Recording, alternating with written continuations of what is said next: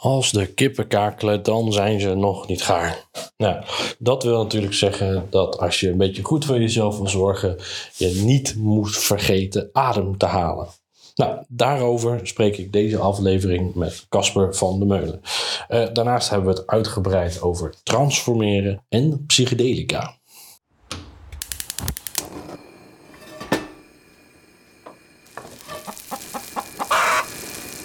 Oké, stel. Je was 200 jaar geleden geboren. Was je dan een uitvinder geworden of een ontdekkingsreiziger? Oeh. Ontdekkingsreiziger is natuurlijk zo, even los van het feit wat ontdekkingsreiziger in de huidige, huidige politiek, eh, dat gaat ook niet helemaal goed vaak. Maar, maar gewoon even stel gewoon een nobele ontdekkingsreiziger die gewoon alleen maar uit is om nieuwe, nieuwe dingen te ontdekken. ja, je bedoelt niet een piraat, zeg maar. Nee, geen piraat of, of geen VOC-mentaliteit, ja, zeg maar. hetzelfde, ja. ja. Um, ik denk eigenlijk een uitvinder. Ja. Oké. Ja, ik denk een uitvinder. Maar als ik tussen die twee moest kiezen. Ja, oké. Waarschijnlijk zou ik in elke tijd uh, dat ik geboren zou zijn uh, hetzelfde doen als ik nu doe. Want het had, had altijd gekund. Maar, uh, en het is grappig, want als je terugkijkt op die tijd, uh, alle uitvindingen die ze toen deden, die lijken nu voor de hand liggend. Dus dan heb je de aanname dat als je toen zou leven, dat je al die dingen dan makkelijk zou kunnen uitvinden. Weet je wel? Ja, ja. Zo van, natuurlijk, stoomlocomotief. Makes fucking sense. Maar ja, als je de eerste bent die het doet, is het natuurlijk een grandioze uitvinding. Maar, uh, nou, maak dan gelijk een bruggetje. Wat doe je nu? Um, ja, lesgeven. Ik, ik ben altijd op zoek naar het juiste woord ervoor. Ja. Maar uh, het voornaamste ding is uh, lesgeven. Uh, maar het is ook niet, niet een toereikend iets. Maar als, er, ja, als ik één ding moest kiezen, om er een woord aan te geven, is het gewoon, ja, I'm a teacher, weet je wel. En in allerlei verschillende vormen. Ja, je zegt nu wel gelijk, want het Engelse woord teacher dekt ook op een veel, veel breder spectrum eigenlijk de lading als het Nederlandse woord docent of leraar. Uh. Ja, absoluut. Ja, dat komt omdat het enige wat er mist aan omschrijving is de laag van het, uh, van de, van het spaceholder, zeg maar. Van een, een, ruimte creëren, een proces faciliteren waarbinnen mensen kunnen transformeren. En voor mij is dat wat een leraar doet. Maar als je mensen vraagt naar hun ervaring met leraren, dan is dat vrijwel nooit een deel van hun ervaring met leraren. Terwijl voor mij is dat soort van de essentie. En uh, er zijn heel veel mensen die soort van helingsprocessen en transformaties faciliteren. Uh, kunstenaars, muzikanten, uh, masseurs, weet je al, spirituele coaches, allemaal, allemaal dit soort mensen. maar mijn soort van medium om dat te doen is voornamelijk via het, het spreken, het verhalen vertellen, het, het, uitleggen, dat van de realiteit proberen te ontrafelen en en het op een andere manier weer zichtbaar maken voor mensen en, en helder te maken. Ja. In dienst van hun eigen proces. Ja. Oké, tof. Mooie, mooie beschrijving. Um, maar je, je experimenteert zelf ook veel. Zeker, ja. Ja, het is voor mij. Uh, kijk, leren en lesgeven is voor mij één. Omdat ik pas echt leren als ik, uh, als ik dingen weer uitleg of overdraag. En belangrijkste daarin is dat ik dus zelf de hele tijd nieuwe ervaringen heb en ontwikkelingen doormaak, die um, weer in dienst te stellen zijn van een publiek. Want als ik zelf dingen ervaren, dingen, ja, met dingen experimenteer, dingen ontdek, dan uh, gaan, worden die voor mij in mijn eigen proces pas echt geconsolideerd als ik dan vervolgens die ook ga overdragen en anders ga verpakken of, of aan mensen ga vertellen. Ja. En dus het is een soort van het leren en het lesgeven is één in die zin. Um, want als, wij, kennen elkaar, wij kennen elkaar al heel lang. Ja, echt al heel lang. we kennen elkaar van street dance. Groep 8. ja. Um, maar uh, niet, niet om daarover door te gaan. Maar um, uh, er zijn altijd perioden uh, geweest dat ik jou heel lang niet gezien heb. En eigenlijk elke keer bevestig je wel dat je gewoon... Je, elke keer ben je weer een nou ben je weer een, een, een, ander mens. Eigenlijk. Je hebt, je hebt mensen die heel erg eigenlijk gewoon hetzelfde blijven. Die zie je dan twintig jaar niet of zoiets. En het is echt gewoon op precies dezelfde persoon. In ieder geval zoals je die persoon herinnerde. Ehm, maar daarin, eh, nou ja, heb ik wel het idee dat het jou lukt om te transformeren constant. Eh, ja, lukt. Ja, het is een beetje. eh, het lukt me niet om het niet te doen. dus het is, het is eigenlijk een heel mooi compliment wat je maakt. Tenminste, voor mij voelt het als. eh, maar tegelijkertijd, eh, ja, het, het is niet zo dat ik daar. ehm, ik heb niet het gevoel dat ik daar heel veel keuze in heb of zo. Het is meer dat ik echt. eh, ja, zo'n constant. aan de ene kant heb ik een constant verlangen tot, tot evolutie. Nieuwe interessante dingen. En het is eigenlijk mijn, mijn allerbelangrijkste drijfveer is nieuwsgierigheid. En ja, tegelijkertijd is het ook niet eh, een makkelijk pad om te bewandelen en zo. Maar ik zou het ook niet. Het is niet zo dat ik denk van, oh, ik ben net het maar aan het transformeren. Kon ik maar eens gewoon een keer lekker tien jaar precies hetzelfde zijn of precies hetzelfde doen. Ja. Eh, daar krijg ik echt al benauwd van als ik eraan denk. Nou, misschien het ding wat ik meer wil zeggen is eigenlijk ook van... ehm, heel veel mensen zeggen dat ze iets gaan doen. Zo van, ja, ik wil hierheen. Weet je wel, ik wil, ik wil deze persoon worden of ik wil in die richting bewegen. Maar de meeste mensen lijken dat niet te doen. Hmm. En bij jou heb ik het idee in ieder geval dat, dat je jezelf een doel geeft. En dat je daar ook daadwerkelijk naartoe eh, werkt. Zeker, zeker. Ja. Het is. eh,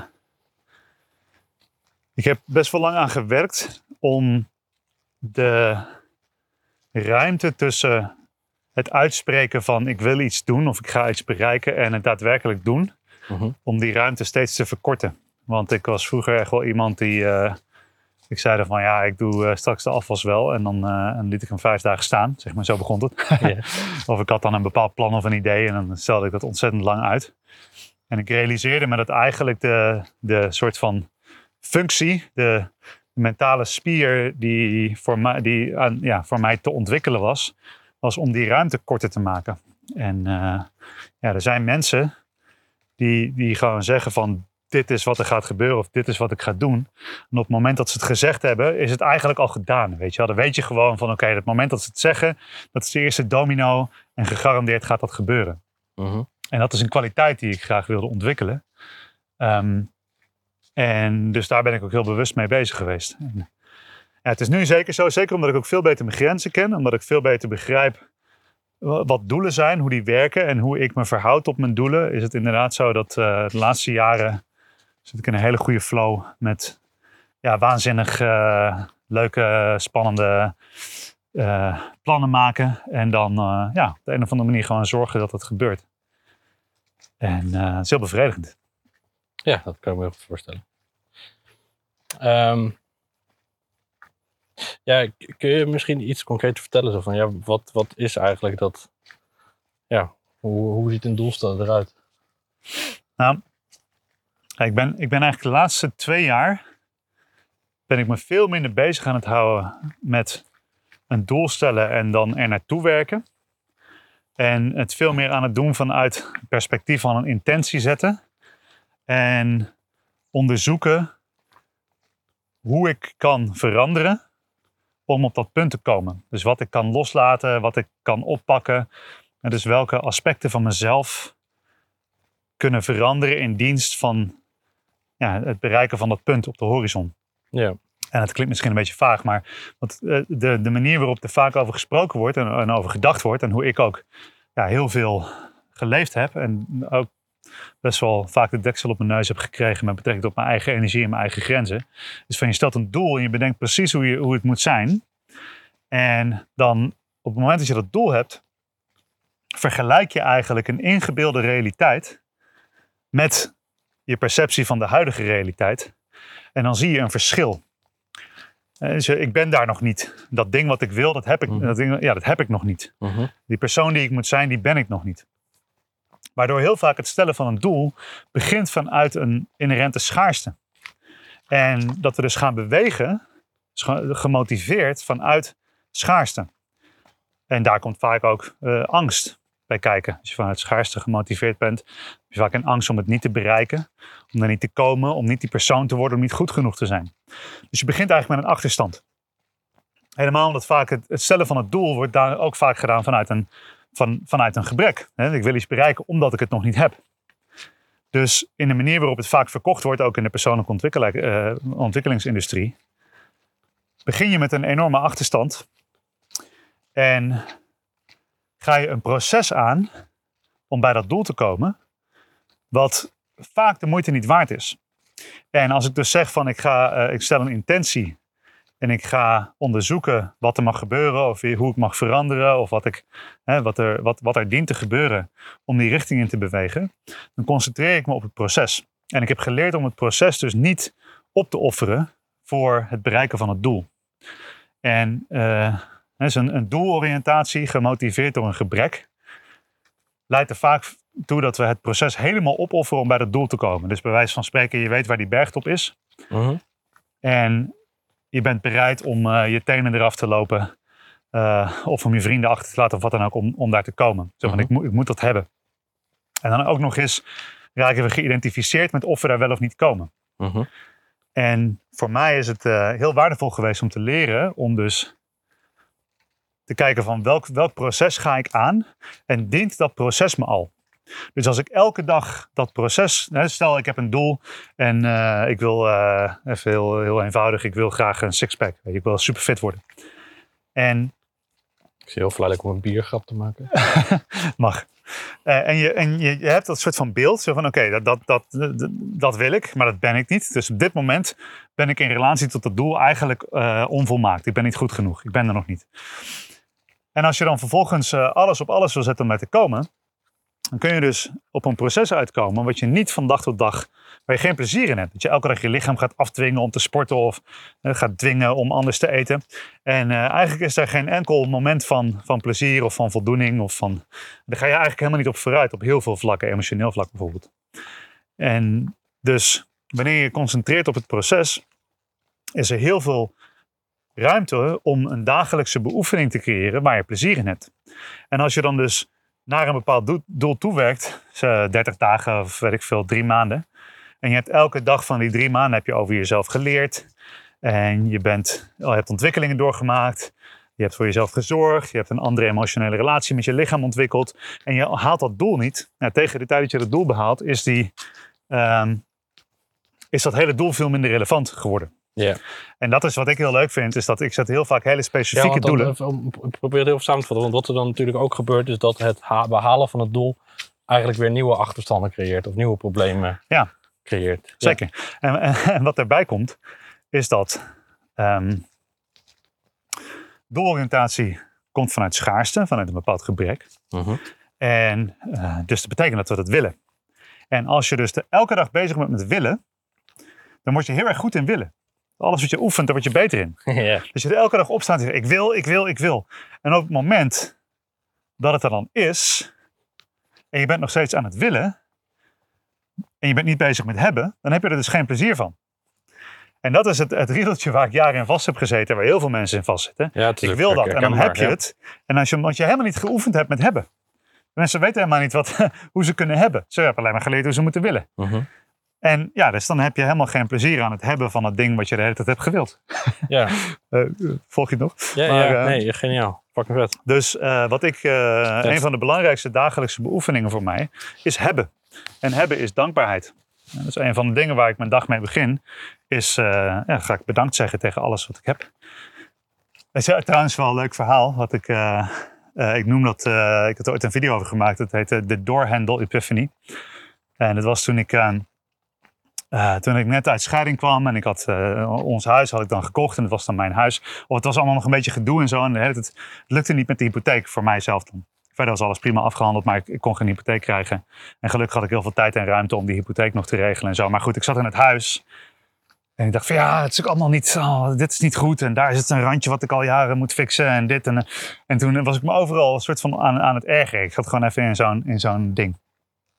En toen zag ik mijn deur klinken. En toen dacht ik van, het zijn ook gewoon fucking stomme deurklinken. Dat is een lelijke deurklinken. Echt, zodra ik, zodra het huis, als ik de hypotheek heb, ga ik gewoon een hele vette deurklinken kopen, weet je wel. En toen betrapte ik mezelf erop. Van oké, ik, ik wil dus nu een deurklink. Hoe absurd is dat, weet je wel? Ik heb een verlangen naar een deurklink en ik heb eh, mezelf voor de gek gehouden, want ik denk nu dat ik een schaarste heb aan deurklink. En toen ben ik dus serieus daarmee gaan zitten. En toen ben ik door mijn huis heen gegaan, ben ik gaan tellen. Had ik dus 16 deurklinken. en toen dacht ik, oké, hoe kan ik nou deze deurklinken gewoon echt hebben, weet je wel? En toen ben ik ze gaan waarderen. En toen dacht ik aan alle momenten in de dag. Bijvoorbeeld midden in de nacht, als ik, als ik wakker word en ik wil naar een wc. Gewoon in het donker. Mijn hand reikt uit in eh, pure duisternis. En wie is daar voor me? De deurklink. Weet je wel? dus uh, ja, toen ben, ik, uh, toen ben ik me daar uh, heel bewust gewoon dankbaar over gaan voelen, weet je wel. dus focus op hebben. Vet. Hey, um, en, en, en dan waarschijnlijk ook, want je gaf aan van je komt uit, ja, uit, een, uit een manier van eigenlijk altijd willen. Heel herkenbaar. Um, maar wat ik ook heel vaak heb, want je geeft nu een paar keer aan ook in gesprek van, dus op een gegeven moment besluit jij van oké, ik, ik, ga me nu gewoon kost, of ik ga nu energie besteden aan het feit van dat, dat, ik dankbaar ga zijn voor die deurklinken. Ik ga er onderzoek naar doen in mijn hoofd van, nou ja, hoe, uh, wanneer, wanneer is die deurklinken voor mij? Uh, wat ik ook altijd een hele grote uitdaging vind, is uh, het überhaupt in je hoofd op laten komen. Want vaak als je heel druk bent of veel moe bent, of inderdaad dus heel druk bezig bent met allemaal dingen willen, dan vergeet je helemaal dat, je, uh, dat er een andere optie is. Ja. Hoe, hoe, ja, hoe doorbreek je die cyclus? Of, of, uh, moet je jezelf, of kun je jezelf eraan helpen herinneren of zo? Nou, ik denk wat voor mij de grootste rol heeft gespeeld, is dus een, een laag van bewustzijnswerk toevoegen aan mijn leven. Want in de momenten dat je er een soort van in gevangen zit, weet je wel, in die weerwar. En uh, je bent weer in hetzelfde verhaaltje getrapt eigenlijk. Mm-hmm. Hoe je het ook noemt, je patroon of je ego ja. of je loop of wat dan ook. In die momenten ben je ook in een staat van zijn waarin je dus relatief weinig bewustzijn hebt. Dus je hebt eigenlijk, uh, want dan ben je, heb je waarschijnlijk een of andere trigger die ervoor heeft gezorgd dat je daarin zit. En dan leef je eigenlijk onder invloed van je omgeving. er is iets in het nieuws of iemand zegt iets tegen je of er gebeurt iets in je relatie, waardoor er ergens iets in jou is getriggerd en daardoor voel je een bepaald gebrek. En vanuit dat gebrek ga je heel gemotiveerd, ah, ik ga toch dit doen of ik wil dat bereiken of oh, even gaat ruzie maar of wat dan ook, weet je wel. En, Mhm. En het is dan heel moeilijk om jezelf te betrappen in dat moment. Ja. Ja, dus bijvoorbeeld, uh, je steekt weer een sigaret op, of je vreet jezelf weer vol, of je hebt er een hele avond zitten Netflixen. Of, of er is iets, eh, dat, dat ene ding wat je doet als je, als je soort van vastzit in je patroon en je bent getriggerd en, en je wil iets wat je niet hebt en dat voelt ongemakkelijk. En ja, wat we dan meestal doen is dat verdedigen. Zo van ja, het is niet leuk, maar ik ga het wel verdedigen. Mijn, uh, mijn coach die noemt dat uh, je favoriete kutgevoel, wat ik echt een fantastische term vind. Zo van, het is een kutgevoel, maar het is wel van mij. Anyway. Wat belangrijk is, is om dus voor zulke momenten te kunnen terugvallen op een bewustzijnsbeoefening. Door dus dagelijks te trainen en te oefenen, te werken aan het vergroten van je zelfbewustzijn. Op dezelfde manier dat als je bijvoorbeeld nooit zware dingen optilt en je gaat opeens verhuizen of je moet opeens, opeens iemand helpen of opeens iets vangen of wat dan ook. Dan, dan heb je die spieren niet tot je beschikking. En dan, en dan is het moeilijk of je kan het niet of je hebt pijn of uh, zoiets. En voor mij is het dus heel essentieel om een doorlopende, soort van doorlopend curriculum te hebben met mezelf. Waarin ik altijd bezig ben met het beoefenen van zelfbewustzijn. En, en een hele mooie manier is om dat te doen is adem, uh, meditatie, ademoefeningen kunnen daar een grote rol in spelen. Uh, maar wat voor mij heel belangrijk is, is om dus momenten te nemen waarin ik me afzonder van, van input. Dat is, dat is een hele belangrijke. Dus mijn telefoon uit en um, geen, geen externe prikkels binnenkrijgen. Dat ik alleen met mezelf bezig ben. Um, vasten is een hele mooie manier om het te doen. Als je bijvoorbeeld twee of drie dagen gaat vasten, ben je er opeens helemaal van bewust hoe je emotioneel afhankelijk bent van, uh, van eten en van de hele tijd een oppeppertje en dit en dat en smaken en zo. Dat is een hele mooie. En um, ja, zeg maar diepere ademoefeningen, waarbij je echt een beetje soort van gaat spacen, waarin je dus in een, in een, ja, in een andere staat van bewustzijn komt. Of uh, ja, gewoon praten met gelijkgestemden. Eigenlijk alle dingen die je kan doen waarmee je bewust in een niet normale staat van bewustzijn treedt. Want dat patroon, uh, het willen, je valkuilen, die zitten allemaal binnen het gebied van normaliteit. Binnen een soort van de bandbreedte van bewustzijn die we normaal noemen. Normal waking consciousness. Mm-hmm. En alle dingen waarmee je je bewustzijn kunt verruimen, kunt vergroten, dus in een andere staat van bewustzijn kunt komen, kunnen potentieel Mm-hmm. uh, extreem eh, ja, ik zeggen, behulpzaam zijn voor het ontwikkelen van het zelfbewustzijn. Dus ook bijvoorbeeld werk met, eh, met psychedelics, of entheogens, hoe je het ook wil noemen, plantmedicijnen, kan er een enorme rol in spelen. Eh, verschillende therapievormen en eh, ja, al die dingen fascineren mij enorm. Dus met al die dingen hou ik me bezig. Mhm. En dus niet, niet, niet één die mijn favoriet is, maar ik probeer wel ja, regelmatig er echt de tijd voor te nemen om mezelf te onderzoeken. Zodat ik op die momenten dat ik het even niet meer weet, dat ik dan iets heb om op terug te vallen. Vet. Ja, je, je, stipt inderdaad even een hele korte tijd heel veel verschillende dingen aan.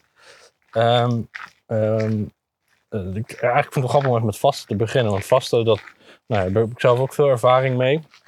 En tegelijkertijd heb ik er helemaal geen ervaring meer mee. Want eh, ik had voordat ik een kind kreeg, ehm, dat ik elke maand eh 48 tot 72 uur vastte.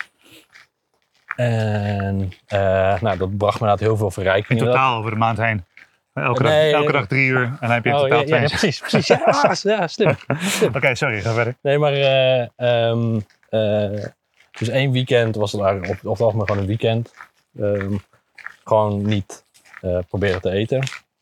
Nou, ging lang niet altijd goed.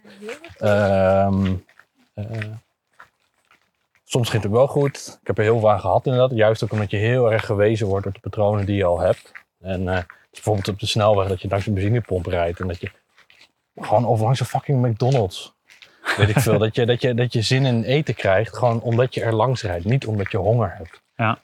Ehm, maar tegelijkertijd vind ik vasten ook heel intens, of het kan heel intens zijn, omdat je heel erg geconfronteerd wordt met, in ieder geval had ik dat soms dat ik, of ik deed het niet goed of zo, maar dat ik echt heel, helemaal, eh, helemaal slap werd en niet lekker voelde. Ik was bijna nokkie gegaan. Ehm, eh, maar al achteraf had ik wel het idee van, oké, ik heb er echt aan gehad. Nou, ik kreeg een kind.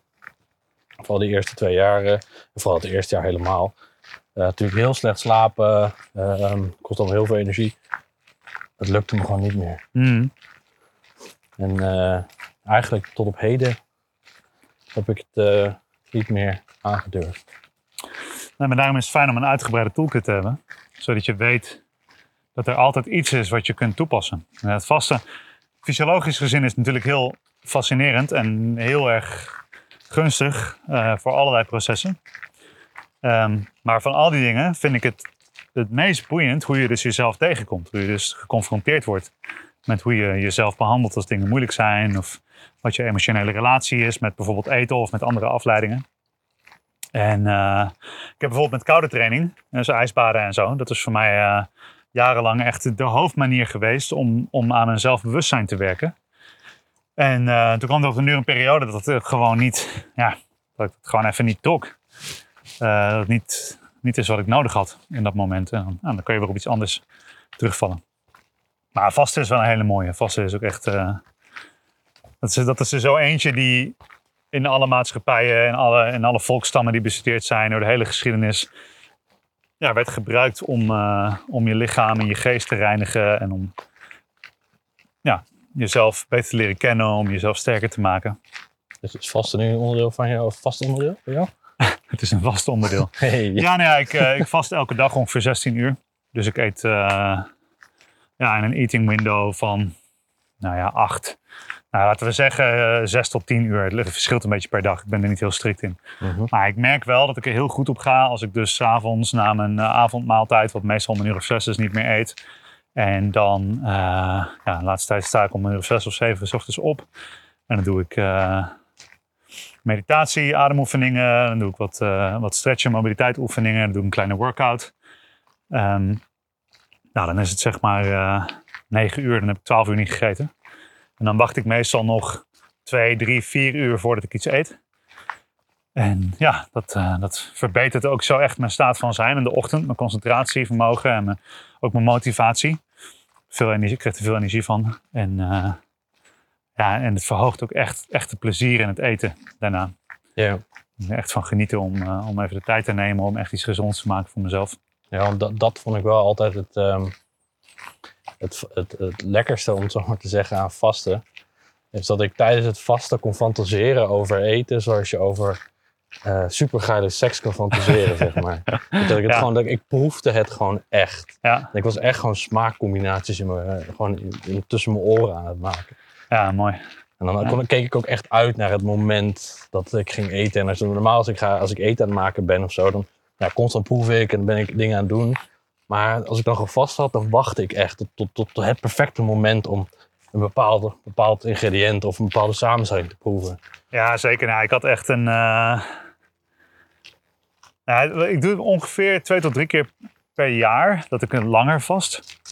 En ik had nou een eh, paar maanden geleden had ik eh, ongeveer zes weken had ik helemaal geen eh, koolhydraten gegeten als experiment. Had ik voornamelijk, eh dus eigenlijk carnivore. Mhm. En ehm, toen had ik een eh, plantmedicijnceremonie staan. En toen dacht ik, oké, dan ga ik daarvoor ga ik, drie dagen niet eten. Dus heb ik drie dagen gevast. En ik had toen dus al bijna twee maanden, of nou ja, na anderhalve maand zo, had ik geen, helemaal niks zoets gehad. Gewoon niet eens een koolhydraat. En niet, niet eens koolhydraten uit groenten. En toen na die ceremonie, dus toen was ik inmiddels uit, toen had ik ongeveer drie dagen gevast. Toen had ik één bosbes. Nou jongen, toen had ik, ik had echt een soort van full body orgasm van die ene bosbes. Ik had echt van, ik kon echt niet geloven. Ik stond echt zo hard op. Ik, kon, ik stond bijna te huilen zo, weet je. Ik stond echt zo, oh wauw. Toen heb ik allemaal, allemaal dingen gegeten. Bijvoorbeeld een appel. Was gewoon te zoet, weet je wel. Een bosbes is niet eens zo heel zoet. En eh, nou, het was zo ongelooflijk. Dan heb ik echt een soort van bijna zitten bidden met dat fruit. Van, oh, wat is dit goed. Dankjewel, wauw, zo, weet je wel.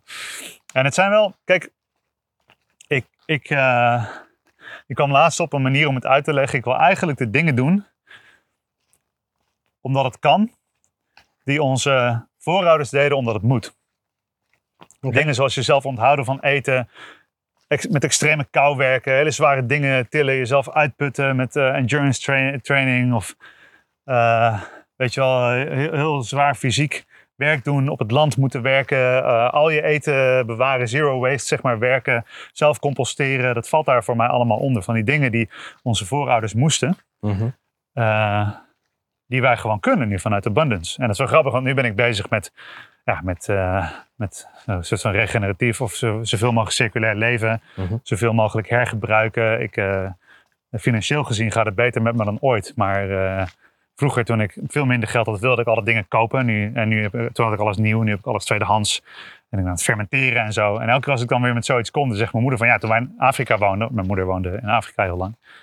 Toen moesten we dat doen, weet je wel. Ik moest wel eh, mijn groenten fermenteren en ik moest wel, nou al die dingen die waren gewoon volkomen logisch. Weet je wel, zoals je eigen broek naaien in plaats van een nieuw kopen. Mhm. En dat zijn dingen die ik nu uit principe doe.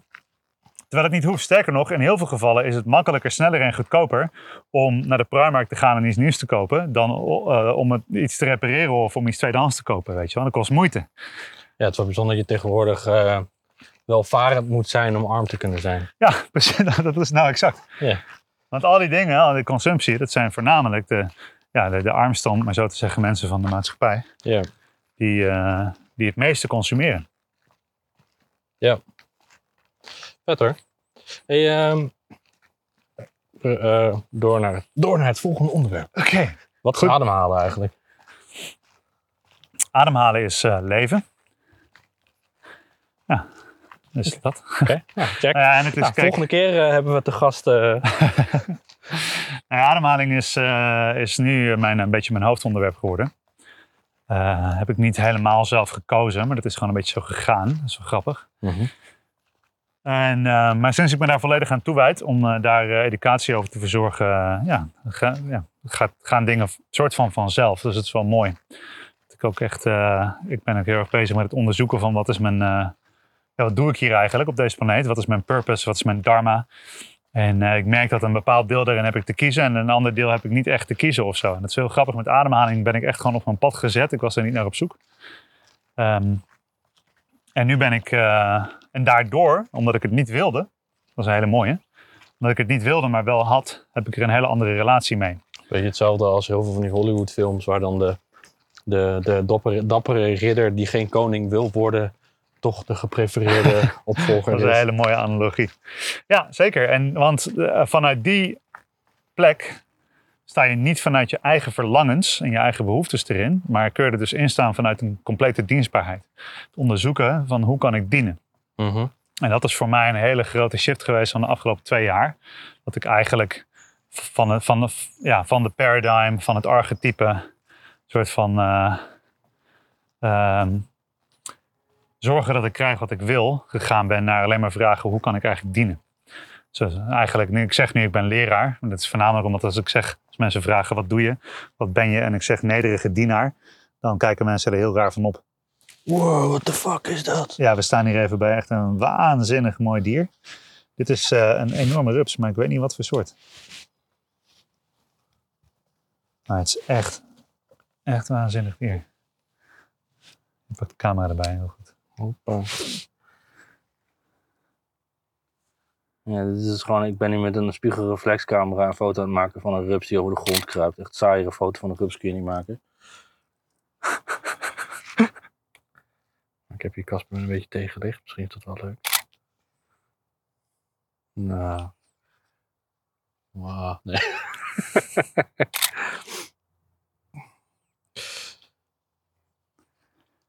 Wat een vet beest, man. Echt een heel vet beest. Ik inheems. of even een- mijn vinger ernaast voor eh, size. Oké, Ehm, nou, we lopen weer op het pad. Ja, dus het punt is eigenlijk van, eh, ik, hoe, mijn vraag is nu van hoe kan ik dienen, hoe kan ik in dienst staan? En nou, toen het leven heeft me heel duidelijk laten zien dat het op het gebied van die ademhaling is. Ehm, dus dat is heel mooi. En ik ben eigenlijk jaren op zoek geweest en bezig geweest met manieren om je staat van zijn te beïnvloeden. Eh, en vooral hele eenvoudige, tastbare dingen. En eh, ja, wat ik ook onderzocht en met, vooral met groepen werkte, merkte ik gewoon dat het, het de meest directe manier voor mensen om effect te ervaren van een oefening of om echt een fysieke switch te maken, fysiologische, eh, een fysiologische switch van de ene naar de andere staat. De snelste manier om dat te doen was steeds gewoon met ademhaling. En ik had allerlei tools in mijn toolkit en ik ben altijd tools aan het, eh, aan het ontdekken en aan het ontwikkelen. En eh, ja, een ademoefening is eigenlijk gewoon de meest effectieve manier voor ons lijf en dus onze geest om te schakelen. En toen, eh, ik, ik heb zelf een aantal hele diepe ervaringen gehad waarmee ik met hele intense ademoefeningen echt eh, ja, de meest waanzinnige dingen meemaakte. Ik heb echt een out-of-body experience gehad of dat ik erg moest huilen eindelijk, dat ik kon huilen en mijn emoties kon releasen en zo. Of dat ik eh, ja, een totaal andere relatie met mijn lichaam en met mijn emoties kreeg. En ik ben dan iemand die dan meteen gefascineerd is en wil weten hoe dat werkt. En ehm, dus vanuit met mijn achtergrond als biologieleraar en eh, ben ik eh, ja, eens gaan verdiepen van wat, hoe zit het eigenlijk, hoe werkt dat en wat, ehm, hoe kan ik dat op een manier verpakken dat mensen daar makkelijk bij kunnen bij die voordelen die ik ervaar. Dus daar ben ik een paar jaar mee bezig geweest en dat heeft ertoe geleid dat ik heel erg soort van in de knoppenkast van die ademoefeningen ben gaan zitten. En het leuke is van ademhaling is dat eigenlijk alles wat er nu bekend is over ademhalingsoefeningen was eigenlijk 5000 jaar geleden al bekend in de, in de yoga eh, leren, in de, in de yoga wetenschappen. En nu is er een enorme body of research die dus alles wat die yogi al wisten aan het aantonen is. Maar die, vaak wordt het- die research niet gedaan vanuit yoga of Mhm. vanuit esoterische disciplines, maar gewoon vanuit wetenschap, vanuit fysiologische wetenschap. En dat is waanzinnig interessant, want nu heb je dus een eeuwenoude beoefening die al heel lang bestaat, die afzonderlijk van zichzelf in heel veel opzichten ook nog onderzocht is in de wetenschap, waardoor die een hele duidelijke plek kan krijgen in het Westen. Waardoor dus alle ademoefeningen, de effecten, het wisselen van staten van zijn, het beïnvloeden van het zenuwstelsel, het veranderen van je biochemie, al die dingen kun je dus uitleggen met de taal van het esoterische, vanuit het spirituele. Eh, en je kan het uitleggen met de taal van het westerse, het wetenschappelijke, het fysiologische. En dat zijn dingen die ik het meest fascinerend vind. Ja. Dus, ehm, dus ja, dat is, dat is nu mijn hoofdonderwerp geworden. En ik heb nu een opleiding voor ademcoaches. Maar dat is ook zoiets, voordat ik het wist, had ik in een paar jaar met een paar duizend mensen gewerkt. Ehm, met ademoefeningen en met eh, Olympische atleten. Zat ik opeens in Los Angeles met een Olympisch zwemmer. Zwemmer of in Texas met, eh, met de Air Force. En eh, nou, allemaal dat soort dingen, weet je wel. Ehm, waardoor mensen mij gingen zien als expert. En heel erg zo van, ja, jij bent, jij bent de ademexpert. En ik dacht, oh, oké, eh, ja, is goed. Nou, dan, als, als, ik dat, als ik dat moet zijn, dan ga ik onderzoeken hoe ik dat het beste kan doen voor mensen. Ja, omdat, eh, het veld te helpen vorderen. En eh, ja, dus nu is het een opleiding geworden. En dat is ontzettend leuk. Oké, vet. Ja. Ook vet hoe je erin gerold bent. Ehm, maar dan even cirkel rond, eigenlijk nu naar alles wat je nu verteld hebt. Wat is ademhalen? Dan, wat, wat, eh, hoe, hoe, hoe, want eh, ademhalen, dat wordt normaal gezien als gewoon dat, dat, dat is een gegeven, net zoals dat je hart Ja. klopt. Maar wat, wat is ademhalen dan? Nou, wat mooi is, als je het eh, vanuit dat perspectief bekijkt, is dat ademhaling is een, de meest vitale levensfunctie. Hè? Dus ademhaling is leven, zei ik al. Dus eigenlijk de meest essentiële levensfunctie als je ervan uitgaat dat je, ja, je kan eh 30 dagen zonder eten, of eigenlijk ook wel, ook wel 60 of 90 dagen zonder eten. En je kan misschien twee weken zonder water. Ehm, maar je kan eigenlijk geen minuut zonder lucht, tenzij je daarvoor traint. Maar anders is het na vijf minuten ook wel eh, afgelopen. Of maximaal tien of twaalf, weet je wel. Maar ja, eh, het is vrij duidelijk dat als je, je adem, eh, als je stopt met ademen, dan, eh, dan stopt alles. Ja. Dus het is eigenlijk de meest essentiële biologische functie. Nou, als je nou gaat kijken dat eh, we zijn een biologisch systeem. En onze menselijke ervaring en onze levenskwaliteit worden gevormd door de kwaliteit en de staat van zijn van dat biologische systeem. We rijden, we lopen langs een boerderij. En daar is eh, kinderarbeid gaande. Dat is een jongetje van een jaar of tien op een trekker bezig. Ja, mooi. Ja, dus we zijn een biologisch systeem. Onze biologie creëert onze psychologie, onze, onze ervaring, wat we meemaken. En de mate waarin dat, eh, dat eh, het biologisch systeem werkt, hè, dus hoe goed het werkt, hoe het is gefine-tuned, eh, bepaalt de kwaliteit van onze menselijke ervaring. En alles wat erbij komt kijken. En logischerwijs als er dus iets mis is met je ademhaling of dat, eh, dat, dat loopt niet zoals het moet lopen, dan gaan al die andere biologische systemen ook minder goed functioneren. Dus het is een hele mooie ingang voor het optimaliseren van je gezondheid. Maar wat ook mooi is, is omdat het dus de meest essentiële functie is, moeten eigenlijk alle andere systemen in het lijf ehm, reageren op wat de adem doet. Eh, en vooral waarin de adem voorziet. Dus een heel eenvoudig voorbeeld is dat als je beneden in je huis zit en je wil eh, naar de zolder en je rent de trap op, nou, dan ga je, je lijf gaat in een bepaalde verhoogde staat van paraatheid. Je gaat meer energie aanmaken. En daar moet in voorzien worden in de hoeveelheid zuurstof die beschikbaar is eh, in je lijf. Dus je, sta- schakelt eigenlijk van staat van zijn, van, van, eh, van energie, van, ja, van hoeveel energie je uitgeeft. En direct schakelt je ademhaling mee. Als je heel actief bent en je gaat rustiger ademhalen, dan eh, ja, voer je minder zuurstof aan in je systeem. En dan moet je hartslag omlaag gaan. En dan moet je in een andere staat van je zenuwstelsel komen. Want je kan niks zonder de juiste hoeveelheid zuurstof. Dus met elke ademhaling die je neemt, beïnvloed je eigenlijk de mate waarin je cellen, dus op mitochondrieniveau, eh energie kunnen produceren. En of dat toereikend is voor wat je moet doen. Want eigenlijk als je aan energie denkt, denk je aan calorieën, denk je aan eten. Maar eigenlijk is, is, is ademhaling is, is nog meer eten dan eten is. Ja, en sterker nog, de manier waarop je ademt bepaalt wat je op celniveau verbrandt. Dus je kunt bijvoorbeeld eh, meer vetten of meer koolhydraten gaan eten. Eh, maar dat heeft minder invloed op wat je daadwerkelijk verbrandt op celniveau dan de manier waarop je ademt. Wow. Ja, dus dat is, eh, dat is heel fascinerend. Maar goed, om even daarbij terug te komen. Jij zei van het gaat eigenlijk automatisch en we doen het allemaal. Dat is wel zo. Maar wat het mooie is, het is dus en de meest essentiële functie. En het hangt samen met ons vermogen om alle dingen te doen die we zouden kunnen willen doen. En meestal doet hij dat gewoon op de automatische piloot. Dus je kan een heel leven ademen zonder één keer echt bewust bezig te zijn met de kwaliteit van die ademhaling. Maar in het zenuwstelsel hebben we dus van die automatische pilootfuncties, van die autonome functies. Maar we hebben daarnaast ook eh, functies die we wel bewust kunnen besturen. En ademhaling ligt daar eigenlijk precies tussenin.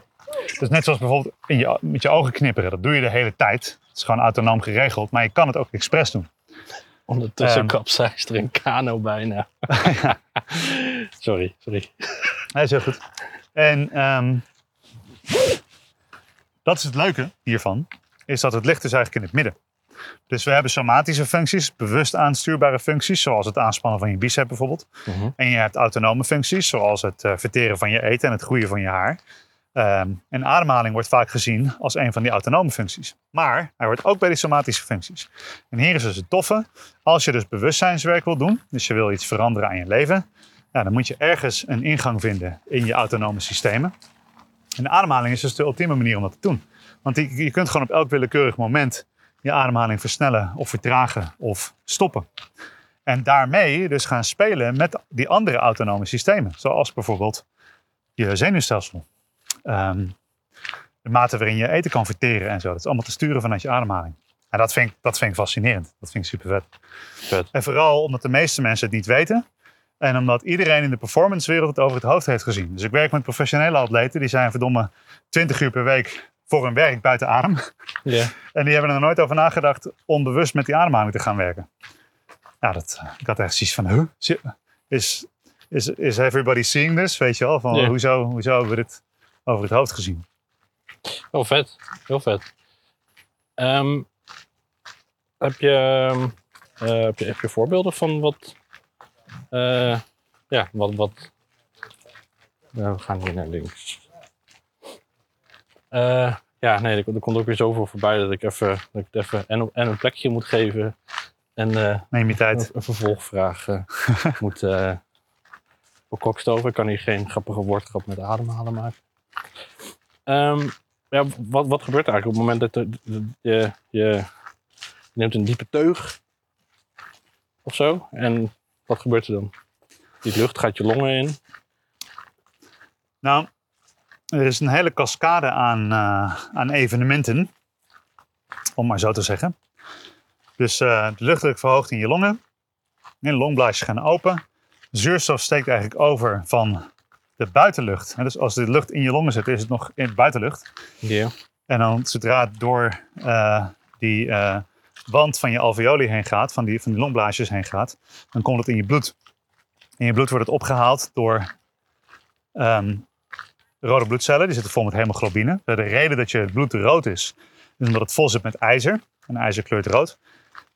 En eh, ehm, elke hemoglobine kan vier stukjes zuurstof dragen. En die heeft een, eh, een ijzeratoompje in zich. Wat wel cool is, want ijzer eh, ja, dat, eh, wordt gemaakt in sterren, weet je wel. Dat vind ik wel weer tof. Anyway, Maar eigenlijk heb je het allemaal stukjes roest in je lijf. ja, IJzer, En- IJzeroxide is het. Is het, is het dan gewoon ij- ij- roest is ijzer, ijzeroxide? ja, roest is ijzeroxide. Maar het is niet echt roest wat je in je, in je lijf hebt. Maar Oké.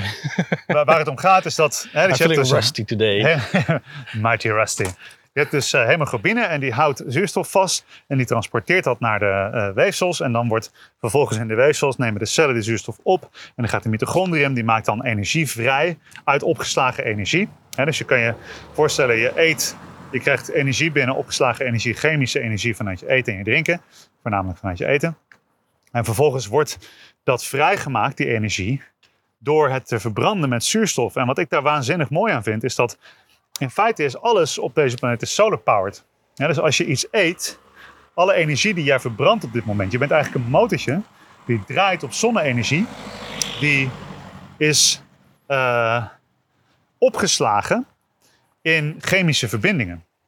Dus als jij een glucosemolecuul hebt dat jij verbrandt in jouw cel met behulp van zuurstof, dan kan je dat doen omdat een plant zonne-energie kan opslaan door zuurstof, eh, door water en koolstofdioxide met elkaar te binden. Nou, dat vind ik echt waanzinnig. Hè? Dus wat planten doen is, die hebben water uit de grond en die, hebben, die ademen koolstofdioxide in. En die vangen letterlijk zonlicht in een energierijk molecuul, we dan glucose noemen, om het even eenvoudig te houden. Ehm, en dan vervolgens eten wij dat, of we eten de dieren die dan die planten hebben gegeten. En vervolgens verbranden wij in ons lichaam, dat betekent de zuurstof, die halen we binnen. En die zuurstof die is eigenlijk een soort van sleutel die dat molecuul weer openbreekt. En zodra we het openbreken en het is verbranden, komt die zonne-energie vrij in ons lichaam. Wow. Nou, dat vind ik fucking vet. Want dit is dus een fysiologische, biochemische uitleg van wat er gebeurt als je ademt. Maar dat is voor mij 100% spiritueel. Want elke keer, elke, elke soort van joule of calorie aan energie die ik in mijn lichaam vrijmaak. Ik val bijna. Ziet, eh, is helemaal ma- zo mindblown dat ze, dat ze benen het bijna niet meer doen. En eh, elke unit energie die ik ooit heb gebruikt in mijn leven om te denken, om te praten, om een dochter op te tillen, om, dat is allemaal zonne-energie. Nou, dat vind ik waanzinnig. Maar goed, in ieder geval, bij dat proces, als je dus die, dat weer verbrandt, komt de koolstofdioxide vrij. En die koolstofdioxide die wordt weer afgevoerd naar de longen toe door dezelfde hemoglobine. En dat adem je uit. En die koolstofdioxide, die is eigenlijk, eh, wordt gezien als een afvalproduct. Maar dat is eigenlijk een, ehm, een, een- echt een essentieel molecuul die ervoor zorgt dat wij zuurstof kunnen gebruiken. Want, en dat is de key, is dat die, eh, die hemoglobine, die laat geen zuurstof los, tenzij de koolstofdioxide aanwezig is. Nou, elke keer als je inademt, adem je voornamelijk, hè, dus je ademt van alles in, maar dat doe je om zuurstof binnen te krijgen. Elke keer als je uitademt, adem je koolstofdioxide in. De mate waarin je energie kunt benutten, wat je, hè, is eh, opgeslagen zonne-energie wat je hebt gegeten, de mate waarin je dat kunt benutten, is dus afhankelijk van de hoeveelheid koolstofdioxide en zuurstof. En de hoeveelheid koolstofdioxide en zuurstof in je systeem kun je bewust beïnvloeden door zelf je adem te sturen. Nou, dus voor mij is dat gewoon de formule van hoe je het leven kunt hacken, kunt beïnvloeden, kunt, eh, alles kunt verbeteren.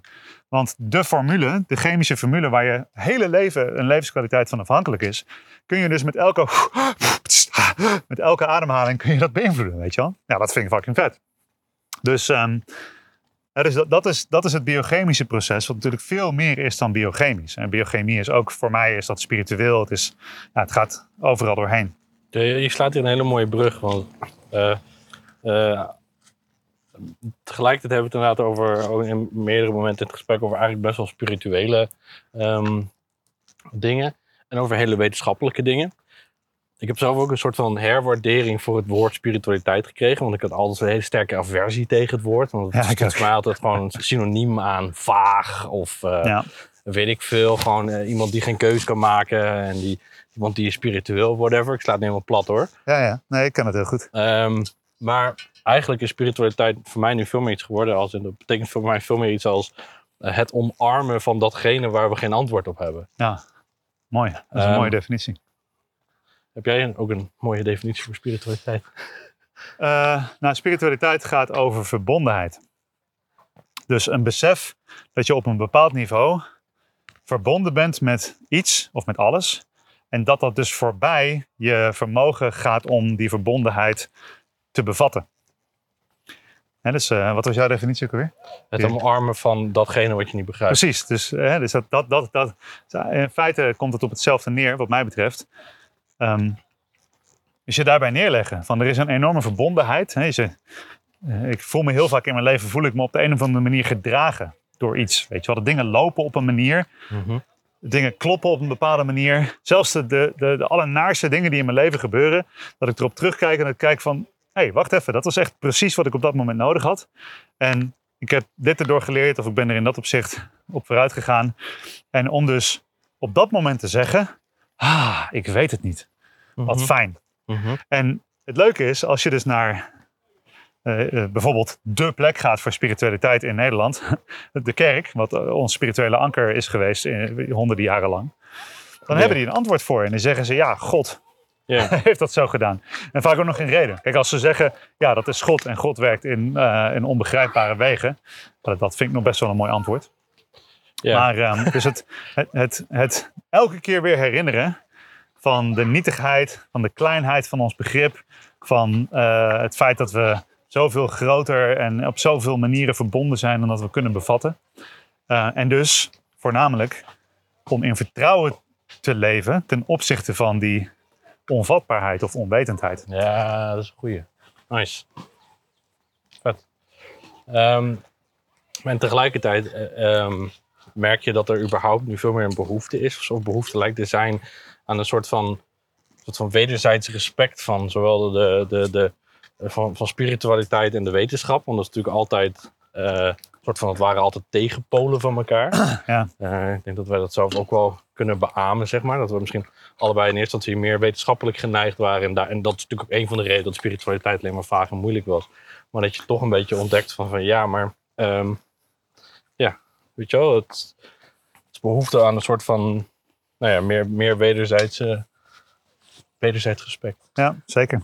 Ja, en het zijn in een bepaald opzicht zijn de tegenpolen, omdat zuivere wetenschap is reductionistisch. Dus het haalt zoveel mogelijk weg. Het reduceert. Mhm. Alles reduceren tot een controleerbare variabele. En eh, spiritualiteit is eigenlijk het tegenovergestelde. Het is eh, expansief. Hè? Dus het is de hele tijd meer dingen erin betrekken. En, en steeds meer zien hoe alles in datzelfde veld verbonden is. Is dan eh, inademen of uitademen ook meer spiritueel? Of dat een, Een van de twee? Ja, want het expansief. eh, Nou, dat is een hele, hele mooie vraag eigenlijk. Kijk, de inademing is eigenlijk de ultieme vorm van vertrouwen. Want je moet het doen. mhm. Je kunt niet controleren wat er binnenkomt. Dat vind ik mooi. Op dit Ja. moment lopen we langs die koeien. Ik moet inademen en ik ruik die koe, zeg maar. Ja, weet je wel? Dus het is Niet Vanuit een koe. spiritueel perspectief is inademing dus ontvangen in vertrouwen. Het vermogen om te ontvangen in vertrouwen.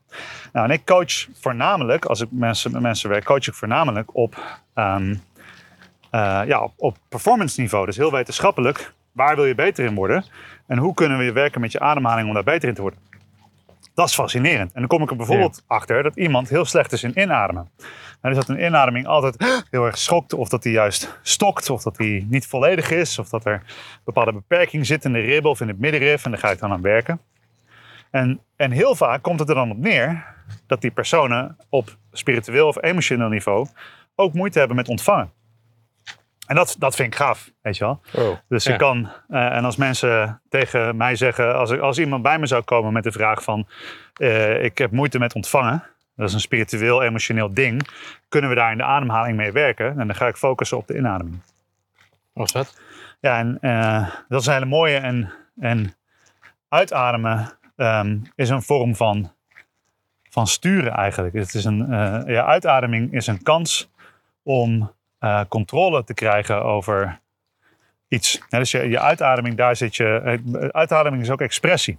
Dat is, sorry, ik onderbreek je even, want het, valt denk ik een, een puzzelstukje op plek. Want je hebt vaak als je bijvoorbeeld, weet ik veel, begeleide ademhalingsoefeningen hebt, wordt er ook altijd gezegd van het inademen. En dan bij het uitademen, dan, dan moet je je, je je aandacht naar een bepaalde plek richten in je lijf, bijvoorbeeld waar je last van hebt, noem maar wat.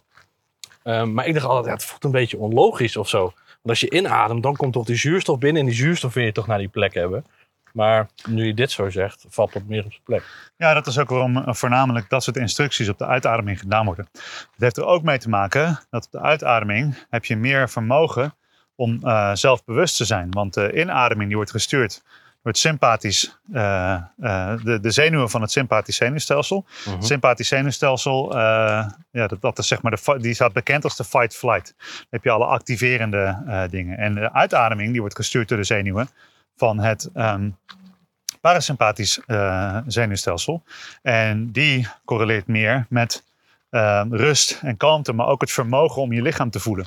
Dus op een uitademing kun je makkelijker bewust zijn van wat je voelt in je lichaam. Terwijl als je inademt, ben je dus eigenlijk eventjes wat minder in staat om te voelen wat er in je lichaam gebeurt. Puur door de manier waarop je lijf bezenuwd is. Dus Wow. ja, en dat is het mooie ervan. Want voelen wat er in je lichaam gebeurt, dat wordt heel vaak als iets heel zweverigs gezien. Ja. Maar ja, mensen die dus altijd een hele gestokte inademing hebben, of eh, mensen die schrikken bijvoorbeeld. Schrikken is een, een brace for impact reactie. Hè, En op, die op dat moment voel je minder wat je lichaam doet. En het maakt helemaal niet uit wat je voelt. Terwijl je uitademing. Oké, maar is, is, dan de, is dan de inademing dat je je voorbereidt op iets? Of de inademing is eigenlijk een soort van de pijnstiller?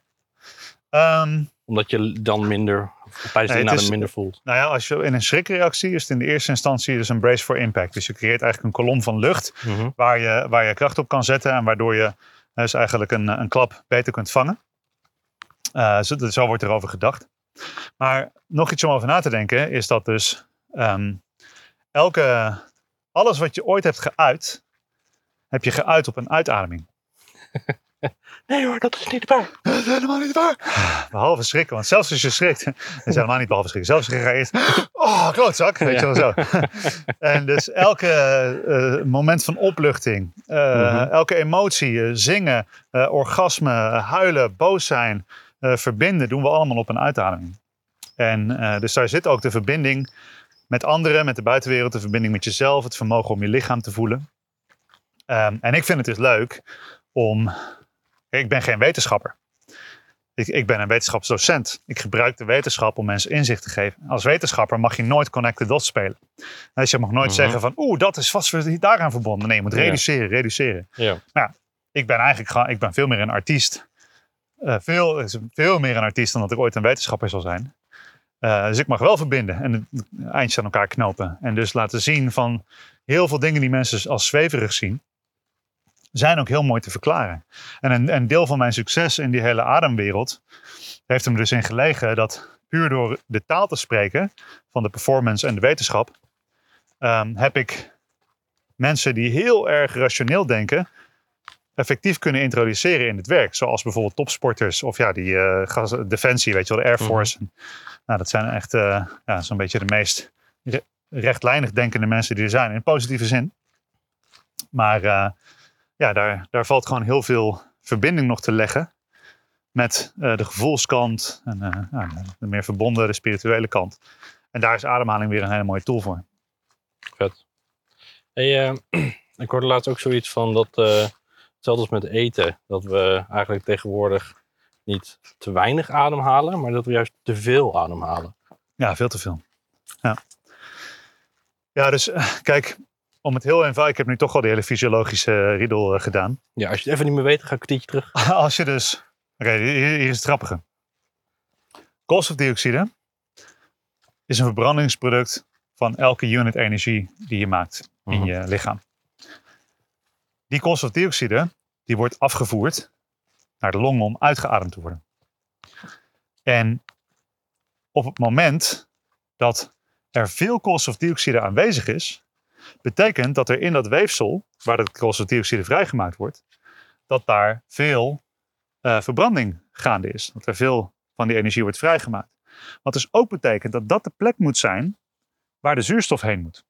Oké, dus hoe meer koolstofdioxide ergens aanwezig is, hoe hoger de noodzaak is om daar ook zuurstof te hebben. Dat makes perfect sense. Hè? Dus Ja. Ik weet niet of wel eens over hebt nagedacht. Hoe weet jouw bloed waar de zuurstof afgegeven moet worden? En hoe weten ze dat? Hoe Ja. weten ze nou dat in die bicep die zuurstof moet zijn? Nou, in die bicep waarmee je aan het eh, pompen bent in de gym, eh, daar is die verbranding, dus daar is veel koolstofdioxide, dus daar is de zuurstof nodig. Nou, wat doet koolstofdioxide? Die verwijt de bloedvaten, die opent de bloedvaten, zodat er meer bloed naar die plek toe gaat. En het ontkoppelt de zuurstof van de hemoglobine.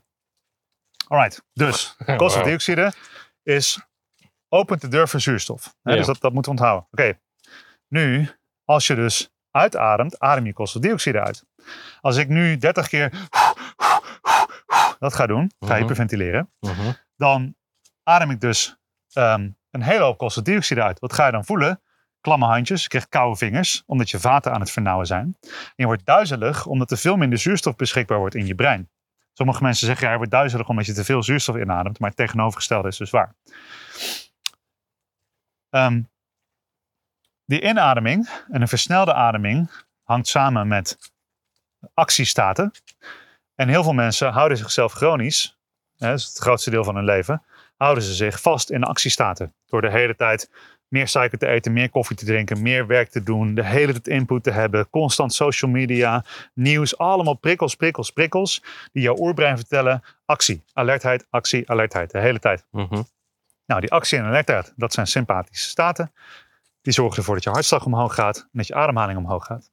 Als je dus niet tot rust komt, of, je, of je slaapt bijvoorbeeld zelfs met een verhoogde ademhaling of met je mond open, verlies je heel veel koolstofdioxide. Waardoor je veel minder effectief zuurstof op gaat nemen. Hoe meer je ademt, hoe minder zuurstof beschikbaar is in je lichaam. Dus over de jaren heen ontwikkelen heel veel mensen een adempatroon waarbij ze dus ehm, twee tot drie keer vaker gaan ademen dan dat eigenlijk nodig zou moeten zijn. Dus de hele, die basismotor in die cel van het mitochondrium, die de hele tijd die zonne-energie vrijmaakt waar je van leeft, die wordt steeds minder efficiënt hoe vaker je ademt.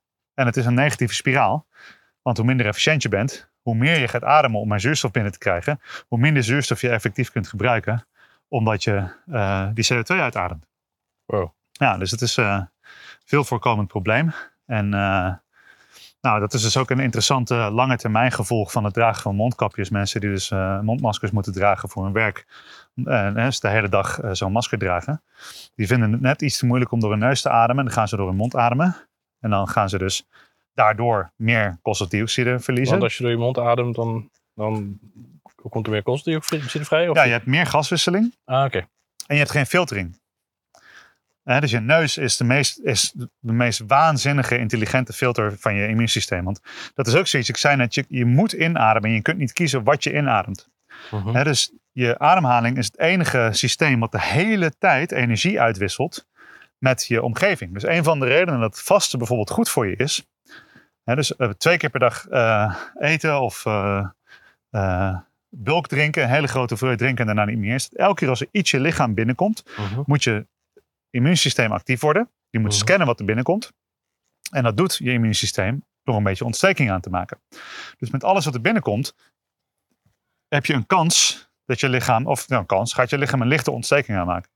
Om gewoon het immuunsysteem actief te maken, want er komt iets van buiten naar binnen. En een rol van het immuunsysteem is om te zorgen dat binnen en buiten in balans zijn. Dat er geen dingen binnenkomen die niet binnen horen. Nou, wat dus interessant is, is dat je kunt wel bepalen wanneer je eet, maar je kunt niet bepalen wanneer je ademt. Je moet altijd ademen. Dus je Mhm. bent altijd informatie aan het uitwisselen met je omgeving. Dus je neus is een, echt een geniale filter.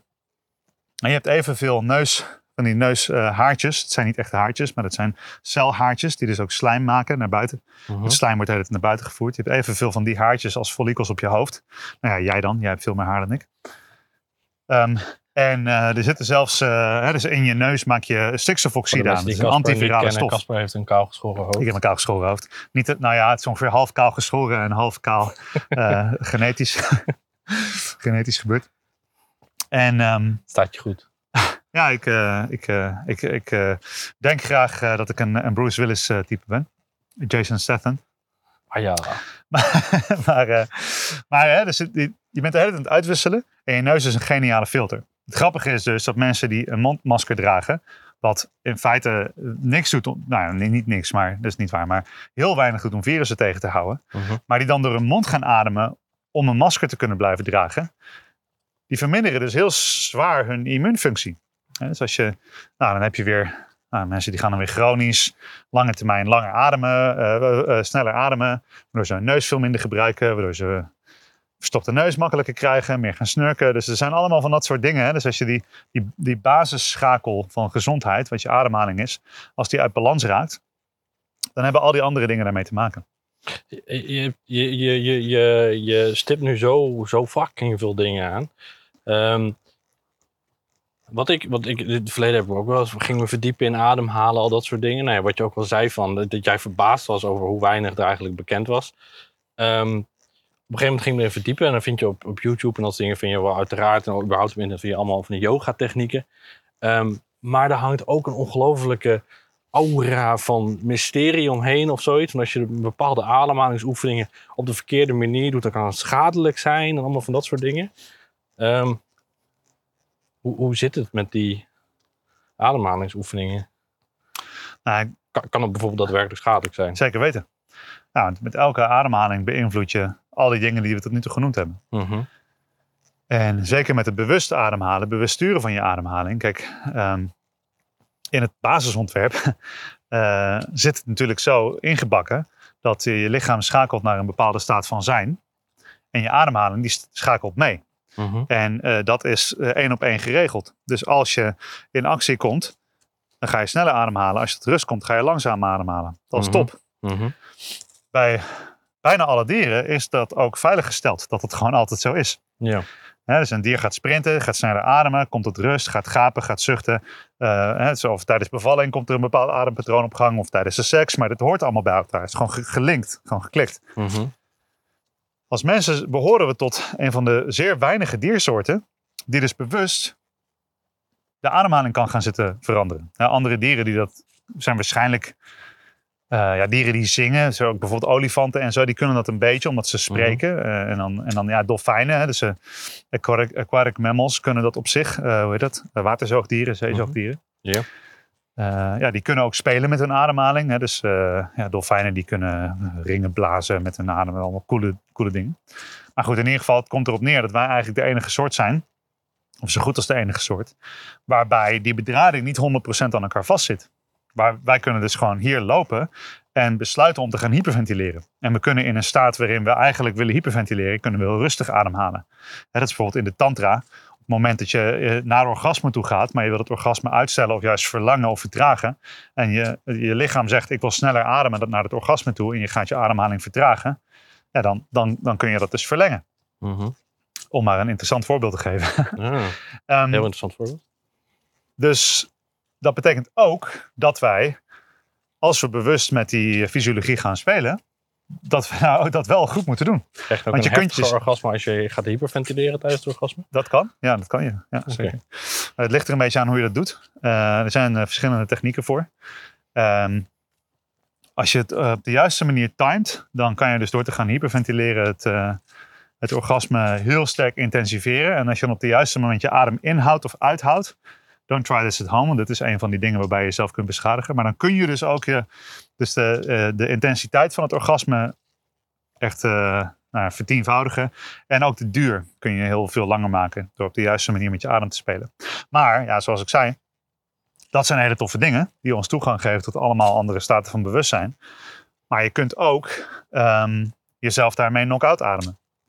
Dus je kan gewoon eh, flauw vallen en je hoofd stoten. En je kunt, nou ja, in theorie is het niet mogelijk om jezelf de dood in te ademen. Maar ik weet zeker dat het wel eens gebeurd is. dat mensen kunnen, mensen vinden altijd wel een manier om zichzelf te beschadigen. Ehm, er zijn al wat uitzonderingen. Mhm. Dus je kunt, eh ja, je kunt knock-out gaan. En in de yoga ehm, zijn er bepaalde oefeningen waarvan ook gezegd wordt... Ja, daar moet je echt twintig jaar voor oefenen voordat je daarmee aan de slag kan gaan. Want als je die oefening echt gaat doen, echt diep gaat doen... dan komt komen er zoveel dingen vrij in je zenuwstelsel. Energie, kundalini-energie, dat je echt op, op eh, willekeurige momenten opeens enorm... eh, dus het- bijvoorbeeld je hebt die eh, ademoefening op de ene dag gedaan... en de volgende dag heb je een random ehm, opvlieger. Dat je lichaamstemperatuur opeens zwaar omhoog gaat. En daarna ben je helemaal uitgeput. En dat je hele energiesysteem opeens anders gaat werken. En ik had ook toen ik, ja, Wow. ja, ik heb daar een aantal verhalen over gehoord van zeer beoefende yogi. Die zeiden van ja, er zijn ademoefeningen. Als je die net eh, verkeerd of als je er te vroeg aan begint, dan, eh, dan kun je echt je hele systeem overhoop helpen. En eh, nou, die, dat, daar heb ik zelf geen ervaring mee. Maar ik had wel toen ik begon met, met ademoefeningen doen, dat ik soms opeens midden in de nacht wakker werd en dat ik gewoon lag te hyperventileren. Of dat ik midden in de nacht wakker werd, omdat ik al, weet ik veel hoe lang, niet geademd had. Of dat mijn vrouw me wakker maakte en zei van, hé, hey, je bent niet aan het ademen, doe eens normaal. Ik zei, wat? Ja. Dat ik echt merkte dat het hele soort van, alle, dat, dat systeem had de hele tijd maar autonoom op de automatische piloot. eh, ja, mijn hele leven alles had gedaan wat het moest doen. Daar ging ik opeens mee spelen en eh, dat het gewoon even een beetje ontregeld was. Dus eh, ja, dat is mogelijk. En, dus aan de, aan, de, aan de ene kant biedt bewust ademhalen een soort van uitweg uit een soort van chronische, chronische staat van zijn die, die een soort van neerwaartse spiraal is. Ja. Maar er zitten wel veel kanttekeningen. Of Ja, kanttekeningen. Het is een, het is een, een soort van nobele beoefening. Waar je, ja, als, je, als je echt de benefits wil halen, moet je daaraan toewijden. Mhm. Of eh, heel erg binnen het veilige veld eh, blijven. En dat is ook de oefeningen die ik deel openbaar met mensen. Als ik een webinar heb met eh 1200 mensen, zoals ik laatst had, online. En ik ga met die mensen ademen. Dan, dan ga ik in principe alleen ademoefeningen doen. Waar eh, het heel moeilijk is om jezelf eh, mee in de knoop te werken. En die zijn vaak ook al sterk genoeg. Ik had de eerste lockdown deed een ademsessie. Was geloof ik ook met 1100, 1200 mensen. En ik deed hele rustige, hele eenvoudige ademoefeningen. Toen kreeg ik achteraf allemaal mailtjes van mensen die zeiden van ja, ik zit al twee weken thuis en ik durf niet naar buiten en ik heb hele paniekaanvallen. En nu heb ik die eh, oefeningen opgezet en eh, dan kon ik voor het eerst naar de Albert Heijn om boodschappen te doen. Dan ga ik wandelen en dan luister ik dat en dan durf ik weer naar buiten. Echt dat soort dingen, weet je wel. Dat ik zelf ook denk van oh man, dit is echt al, al, al soort van krachtig genoeg. Om Ja. zo eenvoudig alleen maar te verbinden met je ademhaling en daarnaar te luisteren, Ja. te vertragen. Dat hoef je ook helemaal niet Ja, super ik, diep te gaan. ik merk ook dat ik, eh, je noemde een, een ja, extreem voorbeeld. Ja, ik weet niet of ik het extreem wil noemen. Het voelt, voelt een beetje kleinerend of zo. Maar meer van, ehm, de, ik, ik, ik merk zelf dat ik bij mezelf soms een soort van dualiteit heb. Want aan de ene kant eh, wil ik ademhalingsoefeningen om juist tot rust te komen. Maar soms betrap ik mezelf er ook op dat ik tot rust wil komen omdat ik beter wil presteren. Ja, dat is een mooie. Ja, dat was voor mij echt een groot inzicht een paar jaar geleden. Dat, eh, eh, een hele goede vriend van mij, Nima, die je kent. Mhm. Ik ging op vakantie nemen. En toen zei hij tegen mij van ja, maar ga je nou vakantie nemen zodat je een week kan uitrusten, zodat je daarna weer keihard verder kan gaan? Of ga je gewoon vakantie nemen om te genieten van het leven en een beetje om je heen te kijken en, te kijken, en dan daarna wat te kijken wat je gaat doen? Toen dacht ik van oh damn, dat is wel echt, die is wel echt heel erg raak, weet je? En ik heb het ook met bedrijven. Bedrijven die vragen me dan of ik stressmanagement, eh, of ik wil komen praten over stress. Ja, dan wil ik eigenlijk vragen, en soms doe ik het ook van, ja, maar wil je dat ik even een praatje kom houden, zodat jouw mensen 30% minder stress hebben, zodat je ze 30% meer kan belasten? Of wil je eigenlijk dat ik echt met die mensen kom werken, zodat ze echt gaan ontdekken wat voor hun goed is en wat voor ze werkt? Ja. En dat ze misschien ook erachter komen dat de manier waarop ze eh, in de bedrijfscultuur zitten, of waarop ze afgemat worden, helemaal niet goed voor ze is. Ja. en dan, ja, daar hebben die managers dan vaak niet over nagedacht. Nee. dat is echt een groot dat, verschil. Dat, zie je wel heel vaak ook gewoon überhaupt in de zelfhulpsector. Dat het eigenlijk een soort van... eh, nou ja, dat het, dat het eigenlijk vooral als motivatie gebruikt wordt. En wat motivatie natuurlijk... Motivatie is altijd kortstondig. Ja, ja zeker. Ja, motivatie, ja, dat ligt er een beetje aan hoe je, het, eh, hoe je die term definieert en zo. Maar nou, we werken vaak met, eh, met high, met highs, weet je wel. Ja. De high van gemotiveerd zijn en de high van energie hebben en ergens voor gaan en een korte termijn doel eh, bereiken. Ja. ja, die high is denk ik wat ik dan bedoel inderdaad met, met motivatie. In Ja. ieder geval, en dat, dan, dan heb je... Ja, we gaan het doen. ja, ja, ja. En dat eh, oppompen. Dat, oh, peak state, oh, we gaan ervoor. ah, zo. Ja. Om vervolgens weer in te storten. En ehm, eh, ja, nog even, nog even heel kort over ademhalen. Eh, wat, wat is een veilige adem? Ja, ik ben, uiteraard ben ik nu super nieuwsgierig naar die super gevaarlijke ademhalingsoefening die je niet moet doen. Ja, je moet ze wel doen en je moet er gewoon heel goed voor oefenen. En, en zorgen dat je weet wat je doet met een goede leraar. Maar wat, wat, wat moet ik me überhaupt voorstellen bij een oefening die gewoon super, die heel lijp is? Nou, eigenlijk alles waarbij je je ademhaling gaat verhogen en verdiepen en vergroten. Boven het normale. Dus alles waarmee je werkt met, eh, met, eh, met hyperventilatie eigenlijk. En eh, hyperventilatie, gecontroleerde en goed beoefende hyperventilatie is een van de meest krachtige middelen die ik heb leren kennen in mijn leven. Want ja, ik kan gewoon eh, binnen een kwartier ehm, met dat soort ademtechnieken werken. Kan ik met iemand bij de kern van een trauma komen eh, en dat losla- helpen loslaten. Of bij een herinnering die ze al een leven, hele leven onderdrukken, waardoor alles op zijn plek valt. Of eh, een bepaalde pijn, zenuwpijn weghalen. Allemaal dat soort dingen maak ik ze voor mij een soort van dagelijkse praktijk. Dus Maar die hyperventilatie kan dus ook gevaarlijk maar, zijn. Ja, zeker weten. Je Ja. moet dat, en, en in die zin is ademhaling net zoals eh, psychedelic therapy. Mhm. Dus het is, wat is de intentie? Wat- Ik weet, niet, ik weet niet of jij dat mee hebt gekregen op school, ooit, vroeger, op Torbekken. Maar en er ging een keer zo'n rage rond van dat je dan eh, moest je eh, op je knieën zitten met ja. je, weet ik veel, dat is een of andere ding, weet je wel. Je moest Ja, dan ja, zitten en dan of heel hard hyperventileren Ja. en dan je adem inhouden, opstaan en springen en dan kun je dus flauw vallen. Ja. En als je dan dus flauw valt, dan maak je echt een waanzinnige trip mee. Eh, ehm, maar wat er dus gebeurde is dat kinderen vielen flauw. En, en moet je, ja, als je rechtop staat en je valt flauw, dan valt je hoofd, je brein, gewoon twee meter in vrije val op beton of op tegels. Dan ga je gewoon, ja, daar zijn mensen aan overleden. Ehm, en dat is, eh, dat is gewoon gevaarlijk.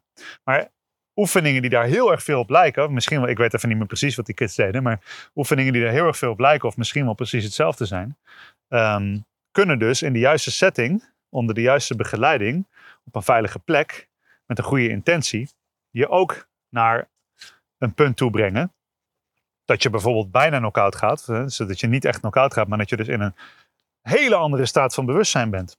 Waarin ehm, bijvoorbeeld je cognitieve functies veel minder actief zijn. Dat Mhm. is één, één, eh, functie, één, één manier om, om te werken, is dus om met hyperventilatie te zorgen dat je dus die vaatvernauwing krijgt in je brein. Je krijgt eigenlijk veel minder zuurstof naar die prefrontale kwap waar je inhibities zitten. Mhm. Nou, ik heb eerder gezegd, alle patronen waarin we leven, dat noemen we normaal. Als we het normaal eh, eh, eh, noemen, is wat ons hetzelfde houdt. Alles wat ons hetzelfde houdt, weerhoudt ons van verandering. Dus als je op een punt bent in je leven dat je leven niet werkt zoals je het wil, je bent ongelukkig of je, weet, ja, je bent je zingeving kwijt of je krijgt het niet op de rit, dan heb je iets anders nodig. Dan moet je op een andere manier kunnen denken. Mhm, Maar je hebt je hele leven geoefend om op één manier te denken. En die manier noem jij normaal. mhm. En die wordt in stand gehouden gedeeltelijk door die breinfunctie die heet inhibitie. Namelijk, eh, je hebt je hele leven geleerd om nooit boos te worden. Of om nooit je grens aan te geven. Of om nooit te huilen. Als je dan een moment voelt dat je eigenlijk boos zou moeten worden, je grens aangeven of huilen. En eigenlijk voel je ook van, hé, hey, het zou eigenlijk gewoon heel goed voor mij zijn om niet te huilen. Dan Mhm. zit er, alweer die, eh, zit er alweer die rem op. Ja. Als je dus een adempatroon doet, waarbij het deel van je brein, wat de remmingen regelt, minder zuurstof krijgt, terwijl je ondertussen met dat adempatroon emotionele, eh, zeg maar de, eh, de emotiesturende delen van je brein activeert, Mhm. en daarbij een verhoogde staat van paraatheid, omdat je de sympathicus activeert, dan heb je een hele cocktail, Ja. dan kun je dus ben je in de juiste setting, hè, als je bent eh, in, met zo'n adempatroon, kun je dus bijvoorbeeld dat verdriet eindelijk laten stromen, omdat die inhibitie eraf is. En omdat je je veilig voelt, om dat in die setting ook daadwerkelijk te voelen. Dat is van een hele belangrijke voorwaarde. Is het dan een beetje vergelijkbaar met dat, eh, weet ik veel, iemand heel veel heeft lopen zuipen en dat hij helemaal... Ja, Alleen de volgende dag niet meer weet wat, de- wat de Nou, dat, was. en dat kan, eh, eh, alcohol kan in die zin heel therapeutisch zijn. Alleen het lastige is dat alcohol je breinfunctie vermindert. Dus je kunt beter eh, dat soort momenten van release hebben. Met een verhoogde breinfunctie, waardoor je het kan integreren. En dat is Ja. waar eh, de, de, de paddenstoel eh, een hele mooie voor is, maar ook ademoefeningen. Ja. Ehm, en er zijn al- allerlei manieren om het te doen.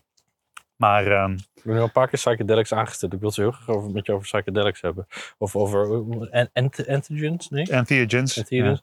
Ehm, maar nog even wil ik ademhalen met een iets positievere noot afsluiten. We hebben net over alle gevaren van, van ademhalen gehad. Maar wat, wat is bijvoorbeeld een, een, een, voor jou een van de, van de belangrijkste ademhalingsoefeningen? Om gewoon nou, door het leven te komen. Nou, het eenvoudigste, de eenvoudigste dingen zijn bijvoorbeeld ehm, het vertragen van je ademhaling. Mhm. Dus te tellen, wat is de ademfrequentie, hoe snel, hoeveel seconden doe ik over een inademing en hoe over een uitademing.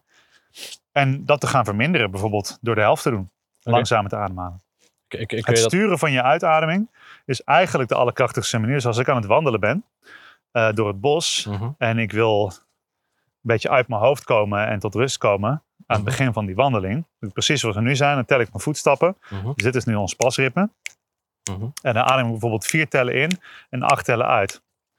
Dus dan doe je dus in, twee, drie, vier en dan uit, twee, drie, vier, vijf, zes, zeven, acht. In.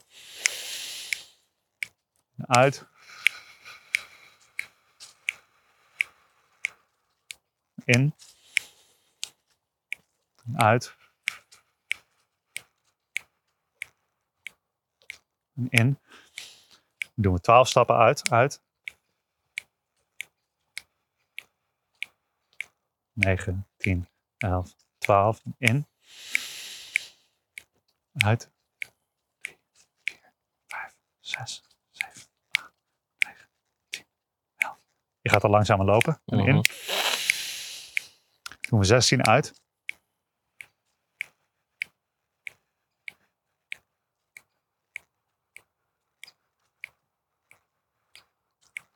Dan kom je terug bij een normale ademhaling.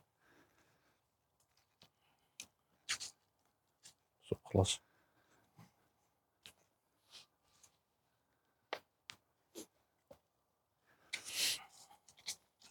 En je voelt gewoon je staat van zijn schakelen zodra je dat doet. Mhm. Dus voor de dagelijkse, en het is grappig, want je ging ook eh, eh, langzamer lopen meteen. ja. En opeens merk je dat je ogen wat meer behoefte hebben om gewoon te staren. Ja. Nou, het zijn dus zulke dingen. Dus het, het bewust sturen en verlengen van je uitademing. Mhm. Daar zit eigenlijk een soort van 90% van de benefits voor 9 van de 10 mensen in ademhaling in. En dat is ook waar ik dus nou, veel mensen op stuur. Ja. Omdat het een kalmerend effect heeft. Wat ik heel erg merkte is elke keer de, de, de- bij dan de eerste keer dat de, uit, eh, dat de ademhaling verlengd werd, zeg maar. dan zat ik nog soort van in de vorige en dan was dat van dat laatste beetje uit. Die laatste, dus bijvoorbeeld van, van vier naar eh, eh, acht, of van acht, ja, van, van vier naar acht bijvoorbeeld. Dat ik eerst zo vier tellen uitademde. En toen naar acht. En denk ik dat ik in vier tellen uitgeademd had. En dan nog zo. Ja. Dus, En dan bij, de, en bij de volgende keer, dan, dan had ik hem wel. dus het leren sturen, dus het is ook spier, gewoon spiercontrole en begrijpen hoe je adem in en uit gaat. Ja, daar kun je gewoon ja, ik werk er al jaren aan. Nog steeds vind ik dat elke ochtend vind ik dat weer fascinerend om te zien hoe ik me daar weer in ontwikkeld heb. Ten opzichte van een maand geleden. Hoe ik daar weer een, een nuance van, van ontwikkeling en evolutie in heb doorgemaakt. In het begrijpen daarvan. En dat is terwijl ik dit al ja, toch al zes of zeven jaar hiermee bezig ben. En heel veel mensen zien me dan als de expert.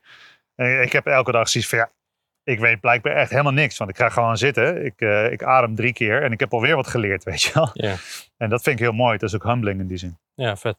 Ja, want ehm, jij had ehm, toen, we, toen we nog eh, samen street dance les eh, deden. eh, structureel eh, één keer hebben we dat gedaan. Omdat we allebei vergeten waren om een formulier in te vullen van de middelbare school. eh, wat voor workshop we mee aan wouden doen. En toen waren we ingedeeld bij de street, street dance klas. Waar we allebei heel goed in waren. Gelukkig hadden we elkaar. Ehm, maar toen, eh, toen kon je rustig zeggen dat jij redelijk overgewicht had. En als ik nu in het woordenboek kijk en ik, Zullen we op het bankje zitten? ja, is goed. Als ik nu in het woordenboek kijk en ik, ik, zoek de, ik zoek gezond persoon op, dan staat er waarschijnlijk een foto van jou naast. Ehm ik moet even mijn microfoon hier positioneren als we zitten. Eh, heb, heb jij toen ademhalingsoefeningen gebruikt om af te vallen? Of, of, en eigenlijk dan een vervolgvraag is ook zo van, ja, wat... Ik kom mezelf niks minder goed uit te doen. En, en wat zou jij nu anders gedaan hebben? Of zou je het anders gedaan hebben? Ehm, nee, ik zou het niet anders gedaan. Nou ja, kijk, het is meer het is een soort van reis van ontwikkeling waarin alles perfect op zijn plek was eigenlijk. En eh, alles wat ik. ehm, wat ik het is net zoals van, oké, als je terugdenkt aan groep drie en eh, je was aan het leren schrijven en eh, je had echt vet lelijke krabbels. En je zou dat opnieuw doen, wat zou je dan anders doen? Ja, dan zou je kunnen zeggen, ik zou de lelijke krabbels niet maken. maar ja, die lelijke krabbels maken, dat was een tussenstap om te komen waar je, waar je nu bent Ja. nog steeds lelijke krabbels in mijn geval. Maar slecht voorbeeld. Maar ehm, dus eh, ik zou in die zin op zich niks anders doen. Maar wat ik mensen wel aanraad nu, eh, als, ik, als ik iemand zie die op een soortgelijk punt zit aan het begin van, de, van het pad, dan is het wel om daar eh, om met ademhaling te werken, maar om ook vooral rondom het af- afvallen was het, het, het emotionele werk was eigenlijk het, eh, de, dat was de grootste doorbraak om het maar even zo te noemen. Eh, dat ik begreep dat mijn, eh, mijn voedingskeuzes en al mijn, ja, mijn voedingskeuzes, net zoals roken en alcohol drinken, ehm, series eh, videogames spelen, dat waren allemaal manieren om aan de ene kant te ontsnappen uit het hier en nu. Maar voornamelijk, eh, waarom wil je ontsnappen uit het hier en nu? Omdat ik een bepaalde onvrede had. Dus het is een, vorm van zelfafwijzing. Omdat ik in een veronderstelling leefde dat er allerlei dingen waren die ik niet diende te voelen of te ervaren of te denken. En ehm, een, bepaalde aanname had dat dus dat. En dit, dit is wel een hele interessante waar ik de laatste tijd veel over nadenk. Dat we, we, we groeien dus op met de aanname dat, dat onze emoties ons kapot kunnen maken. Dus ik hoor heel vaak, nu werk ik steeds vaker met mensen die trauma hebben of die iets heel heftigs hebben meegemaakt of die aan het rouwen zijn. En die zeggen van ja, ik heb er nooit over gehuild. Want ik, als ik nu begin met huilen, dan stop ik nooit meer. Dat is een ja, mooi ja. voorbeeld dat we zien Ja. emoties als een soort van vloedgolf die ons eh, stuk kan slaan op de, eh, op de rotsen, zeg maar. Terwijl emotie eigenlijk wel een vloedgolf is. Maar eentje dat als je die dus helemaal over je heen laat spoelen, dat, eh, dat je daarna in rustige vaarwater bent. Het, Ehm. spoelt, spoelt ook alles van af. Ja. Als je het woord spoelen gebruikt. Ja, nou, en dat is iets wat, dus, wat, wat, eh, wat niet meer, eh, wat niet, niet Hollands is. Hè? We willen gewoon Ja. heel erg normaal blijven en heel erg in Ja. dezelfde staat. Maar overspoeld worden door emoties heeft dus ook dat reinigende van dat Ja. spoelen. En, het, en de reiniging wordt vaak gezien als leuk. Dus reinigen is leuk, is schoonmaken. Maar, eh, maar het is niet voor niets dat er in de oude geschriften wordt gesproken over het vage vuur. De, de, pur- de purgatory is een reinigend vuur. Eh, eh, en, het, en het vuur zal je, zal je reinigen van je onzuiverheden, maar het moet wel wegbranden, weet je wel. Of je Ja. hebt in de, in de, in de eh, een van de hindoe eh, godinnen is Kali. En Kali is een godin die leeft van je onzuiverheden. Dus die, die reinigt je, die maakt je een beter mens. Maar eh, ze vreet het wel van je af met pijn en met vuur en eh, met straf en zo. en ja, dat, dat is een, een manier van kijken naar emotie. En, eh, en onze patronen en onze dingen die, die, we, ja, die we eigenlijk niet willen zien. En dus het is heel ongebruikelijk om bij een begrafenis mensen echt te zien rouwen. Echt helemaal Ja. er doorheen te zien gaan. Want nee, dan moet je andere mensen niet zien. Terwijl juist, Ja. het is zo dierbaar om elkaar er doorheen te zien gaan. Hè. De, de, de mensen die je, je maakt maar heel weinig mensen mee in je leven, die je echt er doorheen ziet gaan. Ja. En dus zelfs vrienden die depressief zijn, waar je uiteindelijk praten ze over hun depressie, maar je ziet ze niet in hun depressie. Nee. En eh, dat vind ik eigenlijk zonde, want we hebben ook zo'n aanname dat je dus een ander, als je, als je dat zou zien, een ander daarin zou zien, dat dat iets stuk maakt of zo. Dat het te veel is, dat we er niet Ja. mee om kunnen gaan. Dus het vertrouwen, voor mij echt het vertrouwen dat alles wat er in mij zit gewoon mag stromen. En als ik het 100% laat stromen, elke ervaring, dan is dat gewoon een ervaring. Ja. En dus ook het ongemak wat ik vroeger voelde toen ik was 35 kilo te zwaar, om even daarop terug te komen. En ik weet nog dat ik bijvoorbeeld, als ik dan met het OV moest, dan kreeg ik gewoon stress. Want dan dacht ik van oké, ik moet dus, oké, eh, hoe ziet die route eruit? Oké, dan kan ik dus daar uitstappen om te roken. En daar kan ik wat te eten halen. En dan moet ik, en ik was mijn hele dag was gewoon, ik moest kleren aan, ik moest warm. En ik moest dan extra spullen mee. En ik moest eten mee en mijn sigaretten. En, en ik moest helemaal zo van, want, ja, wat nou als ik een vertraging heb en ik zit twee uur in een trein en ik kan niet roken of eten, weet je Ja, wel. Dat is ja. een soort van gevangenis. Dus voor mij om, om, eh, om op mijn blote voeten ik heb ook op, een keer op mijn blote voeten en op een zo goed als lege maag heb ik een marathon gelopen. In mijn eentje. En mensen zien het als prestatie, maar het was helemaal geen prestatie. Dat was voor mij gewoon therapie. Om, om te zien naar mezelf van, hé hey, kijk, vroeger had ik dat leven waarin ik geen kwartier zonder mijn fix kon. En, eh, en nu kan ik gewoon helemaal op mezelf vertrouwen en weten dat wat er ook komt, ik kan hier doorheen bewegen. Weet je wel? Dus dat was, dat was echt een hele grote. En ehm, dus ik zou mensen, ja, ik denk dat het me heel erg had gediend om, om eerder echt te leren werken met het discomfort van het niet hebben van je fix. En volledig accepteren van de emotie en de duistere kanten die daarbij eh, vrijkomen. Vet. Heel vet. Ehm, ik heb nu ook een mooie brug trouwens naar eh, psychedelica. Zeker. Ik, eh, een paar jaar geleden, toen, toen was microdose was in één keer helemaal hip en up and coming en al soort dingen. En toen dacht ik, nou, dat wil ik, ben ik ook wel nieuwsgierig naar.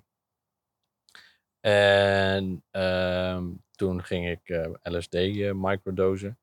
En toen, nou ja, wat er vaak gebeurt als je aan het experimenteren bent, dat je in eerste instantie gewoon één druppeltje neemt. Eh, heet het, eh, verdunde LSD, zodat één druppeltje is gewoon in principe zou ongeveer de juiste hoeveelheid moeten zijn voor een microdosis.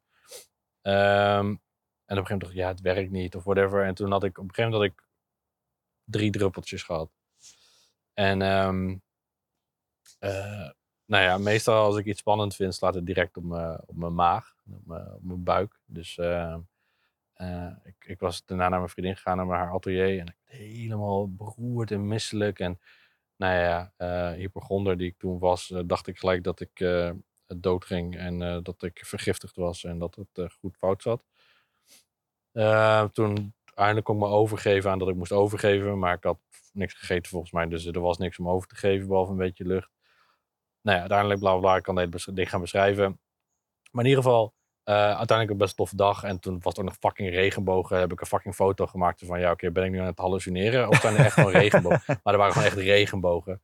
En dat was echt te gek. En eh allemaal echt een fucking vette dag gehad. Maar toen s'avonds zaten we aan tafel bij het eten. En toen, ik weet niet op wat voor manier het ter sprake kwam, maar toen kwam de, de dood van mijn stiefvader kwam ter sprake. Ehm, nou ja, dat is ook een vaderfiguur in mijn leven geweest en die is overleden aan kanker. En, en nou ja, vooral de weg erheen, of de weg naar het sterven toe, zeg maar, was gewoon heel, heel intens. Ehm, want, nou ja, weet je wel, het, het- het is best wel een eh, extreme eh lijdensweg geweest. En, en kanker eh, is natuurlijk, eh, ehm, eh, nou ja, daar waar kanker is, is, is, is alles gevestigd op hoop ongeveer, ben ik achtergekomen. Het enige wat dan nog overblijft is hoop. Dus je bent eindeloos aan het hopen en dat soort dingen. Nou ja, dat, en als het niet beter gaat, is hoop super slopend. Ehm, maar dat zat heel vaak nog in mijn hoofd. Maar dus toen die dag, eh, ik denk dus doordat ik dat had meegemaakt, of totdat ik dus die, eh, die LSD had gehad, het, ik begon over te vertellen. En terwijl ik het aan het vertellen was, ervaarde ik alles weer in zulke, ik noem, ik gebruikte de woorden hele hoge resolutie. Mhm. En eh, het was slopend. Ik moest janken, janken. En, en mijn vriendin wou me heel graag troosten. Maar omdat ik, nou ja, ik stond toch helemaal open. Ik voelde me goed. En eh, eh, al dat soort dingen. Dus ik zei van, ja, laat me maar even. Dit is oké. En ik ben doorgegaan om het hele, hele proces helemaal te beschrijven. En ook gewoon weer te her, her te beleven, zeg maar. En nou ja, ik heb, ik heb liters gejankt. Op een gegeven moment kon ik ook niet meer eten en al die shit.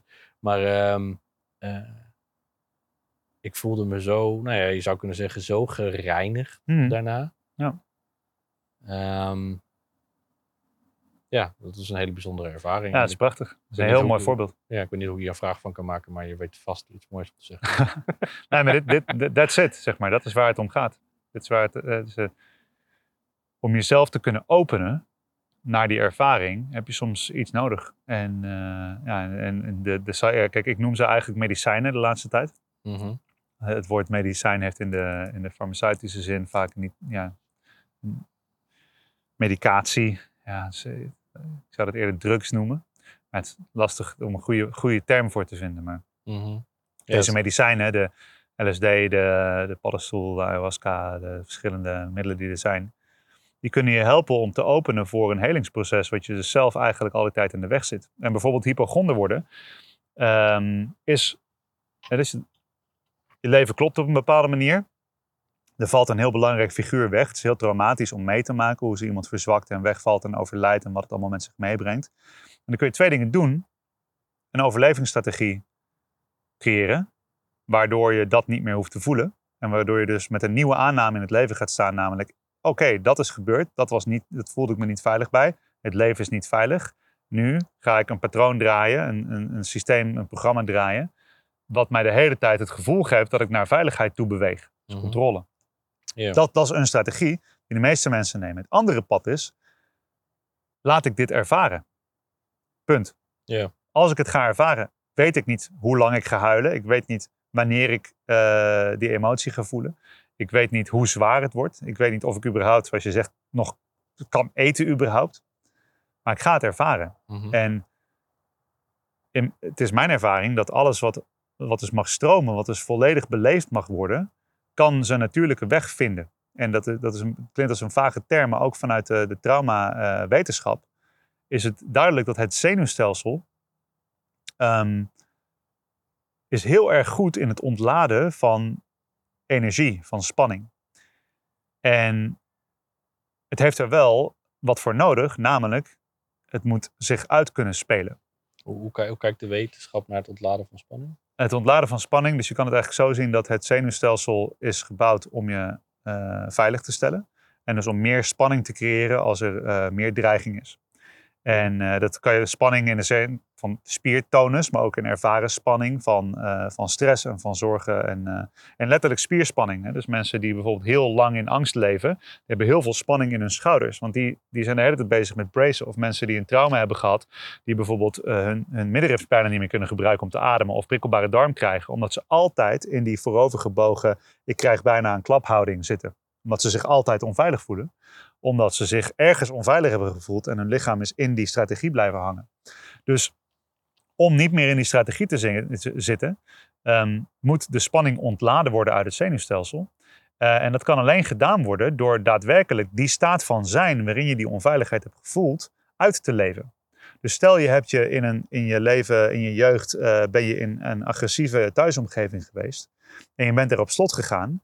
En dat is een situatie waarin je eigenlijk boos had mo- moeten zijn, had mogen zijn. Mhm. hè.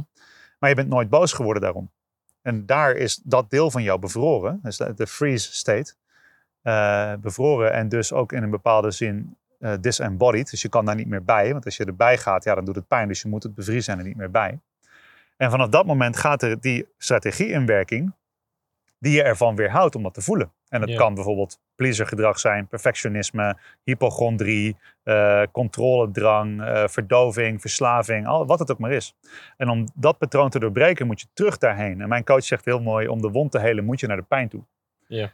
En als je dan terug kan gaan naar dat moment en daar eindelijk die woede voelen, wat dus ook betekent die woede ademen, die woede spreken, die woede eh, fysiek eruit gooien, dan ehm, kan die spanning ontladen worden. En dan is er opeens geen reden meer. Dus als, je, als al die patronen, als 90% van je, van je herhaalde gedachten op een dag en je patronen, eh, je gewoontes, wanneer je tv kijkt, wanneer je eet, wanneer je drinkt, wanneer je rookt, als die allemaal gebouwd zijn om die oorspronkelijke woede de hele tijd maar niet te hoeven voelen. En je voelt die woede een keer, en dan, is de, dan is de angel eruit. En dan heb je Ja. opeens al die dingen niet meer nodig. Ja. Dus in die tijd dat ik overgewicht had en depressief was. En eh, ik weet nog heel goed dat ik lag dan in bed. En ik had de tv dan aan. Ik was gewoon aan het sappen. Want er was, ja, we hadden toen geen Netflix. Dus eh, het was gewoon, eh, gewoon zappen. En dan weer zappen, zappen, zappen. En eh, dan uiteindelijk timde ik het zo dat ik... Want ik, wilde, ik kon met de tv aan niet goed slapen. En dan ik het zo dat ik precies de laatste seconde dat ik nog wakker was... nog net de tv uit kon doen. Zodat ik ongeveer vijf seconden had voordat ik echt in slaap viel. Want dan hoefde ik niet naar mijn eigen gedachten te luisteren. Eh, Dat, dat is de reden waarom ik dat deed. En want ik was zo bang om me, omdat ik dus lig en dat ik dan hoor wat ik denk en voel. Want dat was mijn grootste angst, weet je wel. En eh, dan kan je zeggen van ja, ik moet eerder gaan slapen of minder tv kijken. Dat zijn allemaal dingen die aan de buitenkant heel zinnig zijn. Of aan eh, niet roken en minder eten. Ja, dat klopt wel. Maar als die angel er nog in zit, hè, als die pijn er nog is, waar je de hele tijd van weg probeert te bewegen, dan gaat het niet lukken. Nee. Nou, en dit is waar de, de, de medicijnen, hè, de entheogens, de psychedelics, hoe je ze ook wil noemen, wat die doen, is die halen eigenlijk de ketens, de, de, de begrenzers van je bewustzijn af. Dus je leeft in ehm, een. Dus als je, als je alle staten van bewustzijn ziet als een spectrum, dan leven we in een beperkte bandbreedte binnen dat spectrum Mhm. die wij normaal noemen. Normal waking consciousness. Daarbinnen kun je vooruit plannen, je kunt nadenken, je kunt je to-do-lijstjes afwerken, je kunt gesprekken voeren, je baan doen. Dat is heel nuttig, dat is fantastisch, heel goed. Maar in datzelfde systeem zitten ook al die dingen gebakken die jou van je pijn afbewegen en van je trauma en van je angsten. Dus om die pijn te kunnen helen, moet je wel toegang hebben tot die pijn. En dat is wat ik net uitlegde met ademoefeningen. Kun je dus die, die, die shackles, die ketens, die begrenzers kun je er afhalen. Opeens is alles open en alles, eh, je kunt daar, daardoor opeens doorheen bewegen. En opeens kun je wel bijvoorbeeld die angst of die pijn of die woede of dat verdriet voelen en laten stromen. En dan beweegt het door je heen en dan is het weg. En eh, nog krachtiger daarin, in mijn ervaring, zijn dus de, ja, de, de, de middelen tot onze beschikking die, eh, die ons in die staat van hyperconnectiviteit brengen. Want de, alle, alle psychedelics, om, even bij één woord te houden, alle medicijnen, Ja. die hebben twee, twee dingen hebben ze eh, gemeen.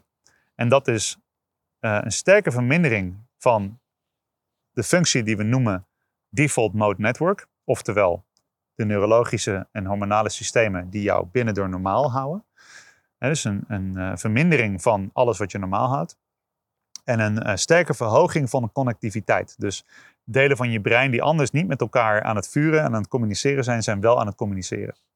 En het kan er dus voor zorgen dat, dat herinneringen die heel lang weggestopt zijn, boven kunnen komen. Kan ook zorgen dat emoties die eigenlijk al heel lang willen stromen, maar die je de hele tijd tegenhoudt, opeens gaan stromen. En dat die niet alleen gaan stromen als emotie, maar dat die ook een kleur krijgen. Of dat die ook een beeld krijgen of een vorm of, dat, of een geluid. Of, eh, want het is allemaal opeens helemaal open. En in zo'n staat van zijn, ehm, als je toe kan laten, en daarom is het heel belangrijk om begeleiding te hebben, die eigenlijk al heel lang willen stromen, maar die je de hele tijd tegenhoudt, opeens gaan stromen. En dat die niet alleen gaan stromen als emotie, maar dat die ook een kleur krijgen. Of dat die ook een beeld krijgen of een vorm of, dat, of een geluid. Of, eh, want het is allemaal opeens helemaal open. En in zo'n staat van zijn, ehm, als je het toe kan laten, en daarom is het heel belangrijk om begeleiding te hebben, voor het eerst, ik heb er nog nooit zo objectief kunnen bekijken. En ik vroeg me toen heel erg af van wat betekent dat precies? Maar nu, nu begrijp ik het beter, omdat ik toen had ik zelf ook niet zoveel ervaring daarmee. Dat je dus vanuit een totaal ander perspectief, dat je het gevoel dat je dingen kan zien zoals ze zijn. Ik valt denk ik een putstukje op zijn plek. Sorry, ik onderbreek. Ja, heel goed. Van de week zei ik, zei ik nog tegen mijn vriendin van, of ik keek We gaan nu van podcast naar therapie sessies. Ja, ja, ja. ik probeerde, ik was aan het lachen, maar ik probeerde te huilen, maar dat ging niet helemaal goed. Maar ehm, eh, van de week zei ik nog tegen haar van, eh, ik, ik keek naar haar en ik, ik, ik zag haar objectief weer. En toen zei ik, oh, ik vind het zo vet. Ik kan, we hebben nu een paar jaar relatie, maar ik kan nog steeds naar jou kijken alsof ik je voor het eerst zie. Hmm. En daar kan ik zo van genieten. Ja. En toen vroeg ze mij van, ja, hoe doe je dat? Waar komt dat vandaan? Maar nu je dit zegt, denk ik, denk ik oh, misschien is, is dat gewoon, heb ik op, op dat moment, ik was het helemaal vergeten, heb ik op dat moment is dat, dat ontstaan. En daar, daar maak ik nog steeds Ja. gebruik van. Nou, dat brengt mij ook elke keer weer zoveel. Dan kijk ik naar Anna en dan zie ik haar en dan. En Daar kan ik zo van genieten. Ja. En toen vroeg ze mij van, ja, hoe doe je dat? Waar komt dat vandaan? Maar nu je dit zegt, denk ik, denk oh, misschien is, is dat gewoon, heb ik op, op dat moment, ik was het helemaal vergeten, heb ik op dat moment is dat, dat ontstaan. En daar, daar maak ik nog steeds Ja. gebruik van. nou, dat brengt mij ook elke keer weer zoveel. Dan kijk ik naar Anna en dan zie ik haar en dan.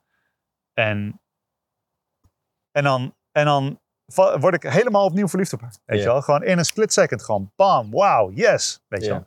En dat is zo gaaf. En zo is het eigenlijk onze verwachtingen, concepten, oordelen, projecties. Die zijn heel erg nuttig, want die helpen ons om het leven te navigeren. En het is natuurlijk heel erg eh, praktisch als je de straat op. En dan, en dan word ik helemaal opnieuw verliefd op haar. Weet je wel? Gewoon in een split second. Gewoon bam, wow, yes. Weet je wel? En dat is zo gaaf. En zo is het eigenlijk onze verwachtingen, concepten, oordelen, projecties. Die zijn heel erg nuttig, want die helpen ons om het leven te navigeren. En het is natuurlijk heel erg eh, praktisch als je de straat op. En dan, en dan word ik helemaal opnieuw verliefd op haar. Weet je wel? Gewoon in een split second. Gewoon bam, wow, yes. Weet je wel? En dat is zo gaaf. En zo is het eigenlijk onze verwachtingen, concepten, oordelen, projecties. Die zijn heel erg nuttig, want die helpen ons om het leven te navigeren. En het is natuurlijk heel erg eh, praktisch als je de straat het hele leven hebt gewerkt om alle duveltjes in doosjes te stoppen. Ja. Dan wil je natuurlijk Ja, ja. niet een paddenstoel eten die alle, alle doosjes weer opentrekt zodat de duveltjes eruit komen. Maar wat ik, ik vind het wel mooi, eh, Brene Brown. Ik heb een postje alles van Brene Brown gelezen. De laatste keer dat ik een beetje depressief was. En eh, die zegt van, eh, zij noemt het gremlins. Weet je wel, van de film The Gremlins. Dat die Ja, ja. zijn allemaal heel eng en moeilijk. Het hele leven heb gewerkt om alle duveltjes in doosjes te stoppen. Ja. Dan wil je natuurlijk Ja, ja. niet een paddenstoel eten die alle, alle doosjes weer opentrekt zodat de duveltjes eruit komen. Maar wat ik, ik vind het wel mooi, Brene Brown. Ik heb een postje alles van Brene Brown gelezen. De laatste keer dat ik een beetje depressief was. En eh, die zegt van, eh, zij noemt het gremlins. Weet je wel, van de film The Gremlins. Dat die Ja, ja. zijn allemaal heel eng en moeilijk. Het hele leven heb gewerkt om alle duveltjes in doosjes te stoppen. Ja. Dan wil je natuurlijk Ja, ja. niet een paddenstoel eten die alle, alle doosjes weer opentrekt zodat de duveltjes eruit komen. Maar wat ik, ik vind het wel mooi, eh, Brene Brown. Ik heb een postje alles van Brene Brown gelezen. De laatste keer dat ik een beetje depressief was. En eh, die zegt van, eh, zij noemt het gremlins. Weet je wel, van de film The Gremlins. Dat die Ja, ja. zijn allemaal heel eng en moeilijk. Het hele leven heb gewerkt om alle duveltjes in doosjes te stoppen. Ja. Dan wil je natuurlijk Ja, ja. niet een paddenstoel eten die alle, alle doosjes weer opentrekt zodat de duveltjes eruit komen. Maar wat ik, ik vind het wel mooi, Brene Brown. Ik heb een postje alles van Brene Brown gelezen. De laatste keer dat ik een beetje depressief was. En eh, die zegt van, eh, zij noemt het gremlins. Weet je wel, van de film The Gremlins. Dat die Ja. zijn allemaal heel eng en moeilijk. Ehm Eén keer was soort van met jou. Ook. Ja. En dat is nu drie jaar geleden, denk ik. En ik teer daar nog steeds op. 2018, ja. Want zeg maar, het, het, het, het moment zelf. eh, nou ja, eh, als je daar dan uitkomt, dan ja, weet ik veel wat ik heb meegemaakt. Maar daarna gaan allemaal puzzelstukjes gingen voor mij op, op hun plek vallen. En dus bijvoorbeeld de, de, dat, dat, dat de dood van mijn stiefvader mij heel erg hypochonder had gemaakt. Tot die conclusie kwam ik toen. Dat heb ik een jaar lang Ja, alleen maar zeg maar, en da- daarvoor was ik altijd elke vorm van dieet was ik aan het proberen. Maar deed ik, dat deed ik het een week of deed ik het twee weken. En dan raakte ik eigenlijk alweer in paniek. Zo van, ja, maar jezus, als ik nu helemaal, als ik nu helemaal geen koolhydraten meer eet, dat is toch hartstikke ongezond. En dan, dan, eh, dan ontdekte ik weer dat, dat je juist heel veel koolhydraten moest eten. En dan ging ik alles... Dus ik had compleet een soort van, nou ja, vanuit, vanuit hypochondrie was ik dus eigenlijk een soort van allemaal shit aan het proberen. Wat compleet verkeerde insteek was. En de conclusie was eigenlijk zo van, fuck it. Ik ga gewoon, zolang als het nodig is, ga ik gewoon vreten, drinken en doen wat ik wil. gewoon, gewoon omdat je dan de hele mindset, zo van, e- eerst was het zo van, ja, ik, ik eet gezond eten omdat ik ziek ben. En ik, of ik, ik eet gezond eten omdat ik beter wil worden. Met Mhm. andere woorden, ik ben dus blijkbaar ziek, zeg ik tegen mezelf. En toen was het zo van, ja, ik kan vreten wat ik wil. Kijk maar, ik ben, ik ben een fucking tank. Maakt niet uit wat ik erin stop. Nou ja, en het, uiteindelijk moet je natuurlijk wel weer meer de balans zoeken. Maar de, de state of mind van, ik ben ongezond, dus ik moet gezond eten. Ja. Eh, in ieder geval, die was bij mij heel eh, niet, niet productief. Ja, Niet dat is, weer, dat is weer dat schaarste stuk, hè? Ja. En ik denk dat je veel beter vanuit zelfliefde zogenaamd zeg maar, ongezond kan eten dan vanuit zelfhaat eh, een beetje salades je kanaal in harken. en dat elke hap van je salade weer een bevestiging is dat je niet goed genoeg bent. Ja. Maar ja, en dat is, dat is het, het mooie hiervan. Dat eh, ehm, met, eh, met de psychedelics is dat eh, de rode draad die ik zie, is dat van alle mensen die er bewust mee bezig zijn, die erin gaan met een intentie en die ervoor kiezen om, eh, om te helen en om zichzelf te ontwikkelen, die komen allemaal tot dit soort ontdekkingen. Het komt altijd op hetzelfde neer. Zelfliefde, maar hey, ik ben verbonden met alles. Dus als ik mezelf lief wil hebben, moet ik ook die boom lief hebben.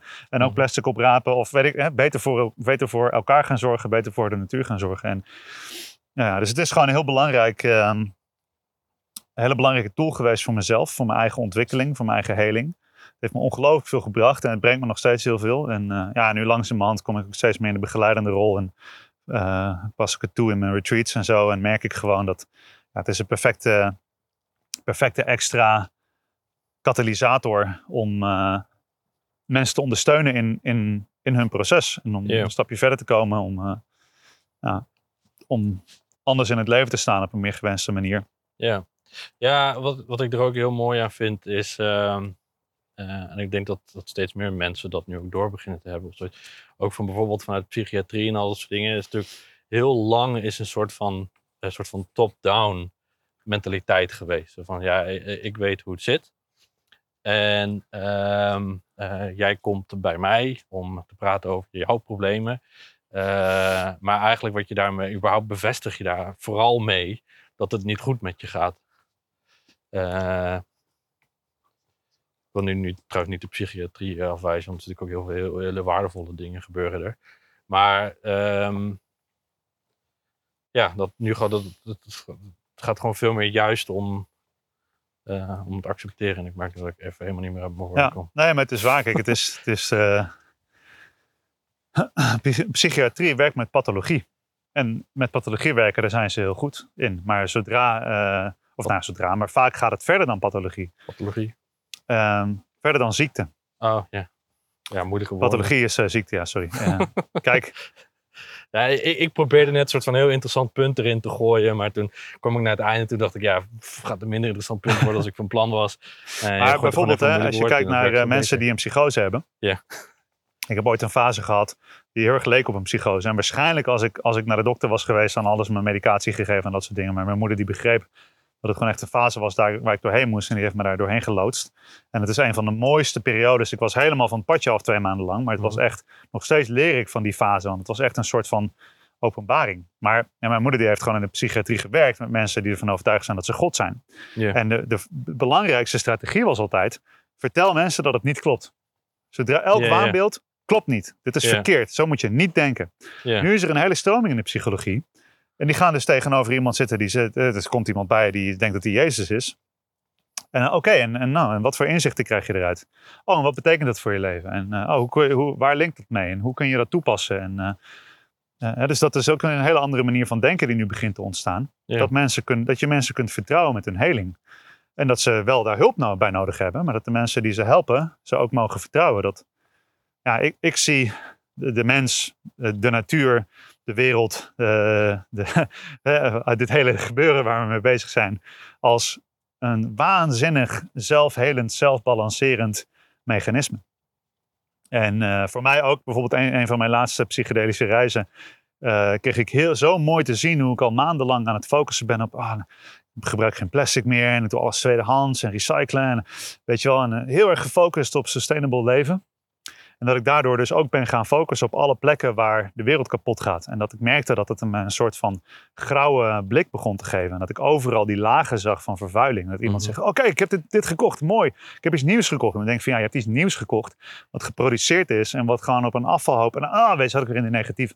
Ja. En toen kreeg ik eh, dat van, weer zo'n mooi nieuw perspectief te zien van...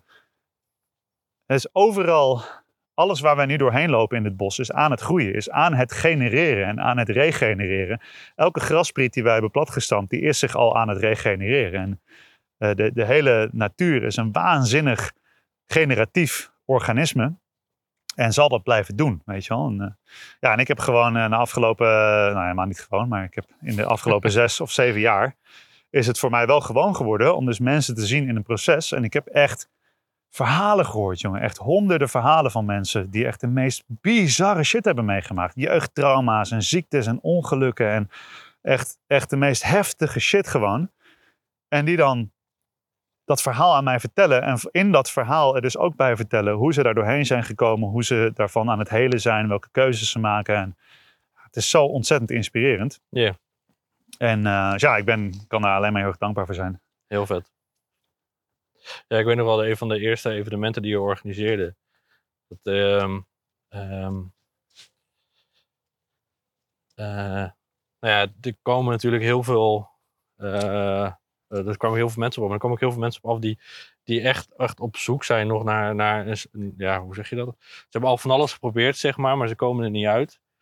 Dan dacht is best wel, best wel heftig ook. Best, het lijkt me ook heel intens voor jou, zeg maar, dat je zoveel, eh, dat er zoveel, nou ja, dat er zoveel problemen om je heen komen eigenlijk. Ja. Ja, sommige mensen komen naar me toe met ik heb een probleem en eh, ik ben hier zodat jij eh, me kan, dat kan helpen oplossen, maar daar trap ik niet in.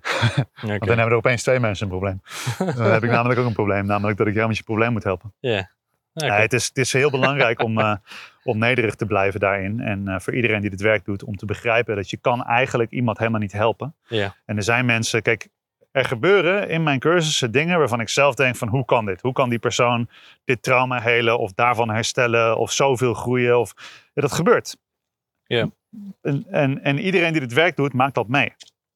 Nou doe ik het werk heel veel en heel lang, dus ik heb dat veel meegemaakt. De, de soort van foute goeroes, of de mensen ja, die, die, eh, die soort van de, het, een beetje het, eh, het, het moreel minder eh, wensbare pad opgaan, die Ja. denken, oh dat heb ik gedaan. Ik Ja. ben een machtige heler. Ja. Weet je wel, ik ben een wijsgeer. Ik heb de waarheid. Ehm, en dan ga ik ook nog eens eh, ga ik, eh, flink, aan, eh, flink vermarkten. Weet je wel. Ik heb meer zieke mensen nodig. Zodat ik Ja. mijn geniale oplossing en heling nog beter en nog meer kan aan. Ja, dat is waar het altijd een beetje misgaat. En ik heb gewoon, ik heb altijd zoiets van. Ik, ik, la- ik ervaar dat. Ik van, wauw, dit is waanzinnig. Dit is een, het lijkt wat mij betreft een wonder. Dit is geweldig. En dan het eerste wat ik moet doen is mezelf eraan herinneren dat ik daar eigenlijk helemaal niks mee te maken heb. Die mensen zijn zelf gekomen.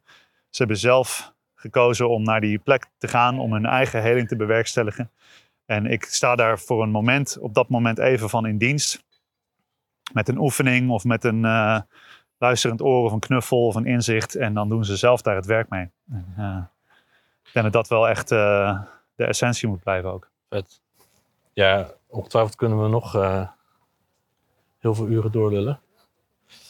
Ehm ja, ik vond het heel vet. Ja, dankjewel. Heel veel hele vette dingen eh, besproken. En, eh, en als, eh, of als, als afsluiter, als mensen meer van jou willen weten, of, waar, waar ben je te vinden? Ja, mindlift.com. eh breathworkmasterclass.com. Dat is de ademcoachopleiding. En at Kaspersfocus met een K. Instagram. De socials.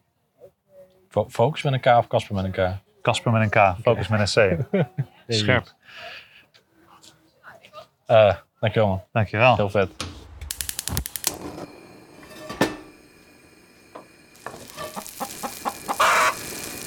Casper van der Meulen heeft ook zijn eigen podcast, eh, die zeker het luisteren waard is, namelijk Walking Our Path met Casper van der Meulen.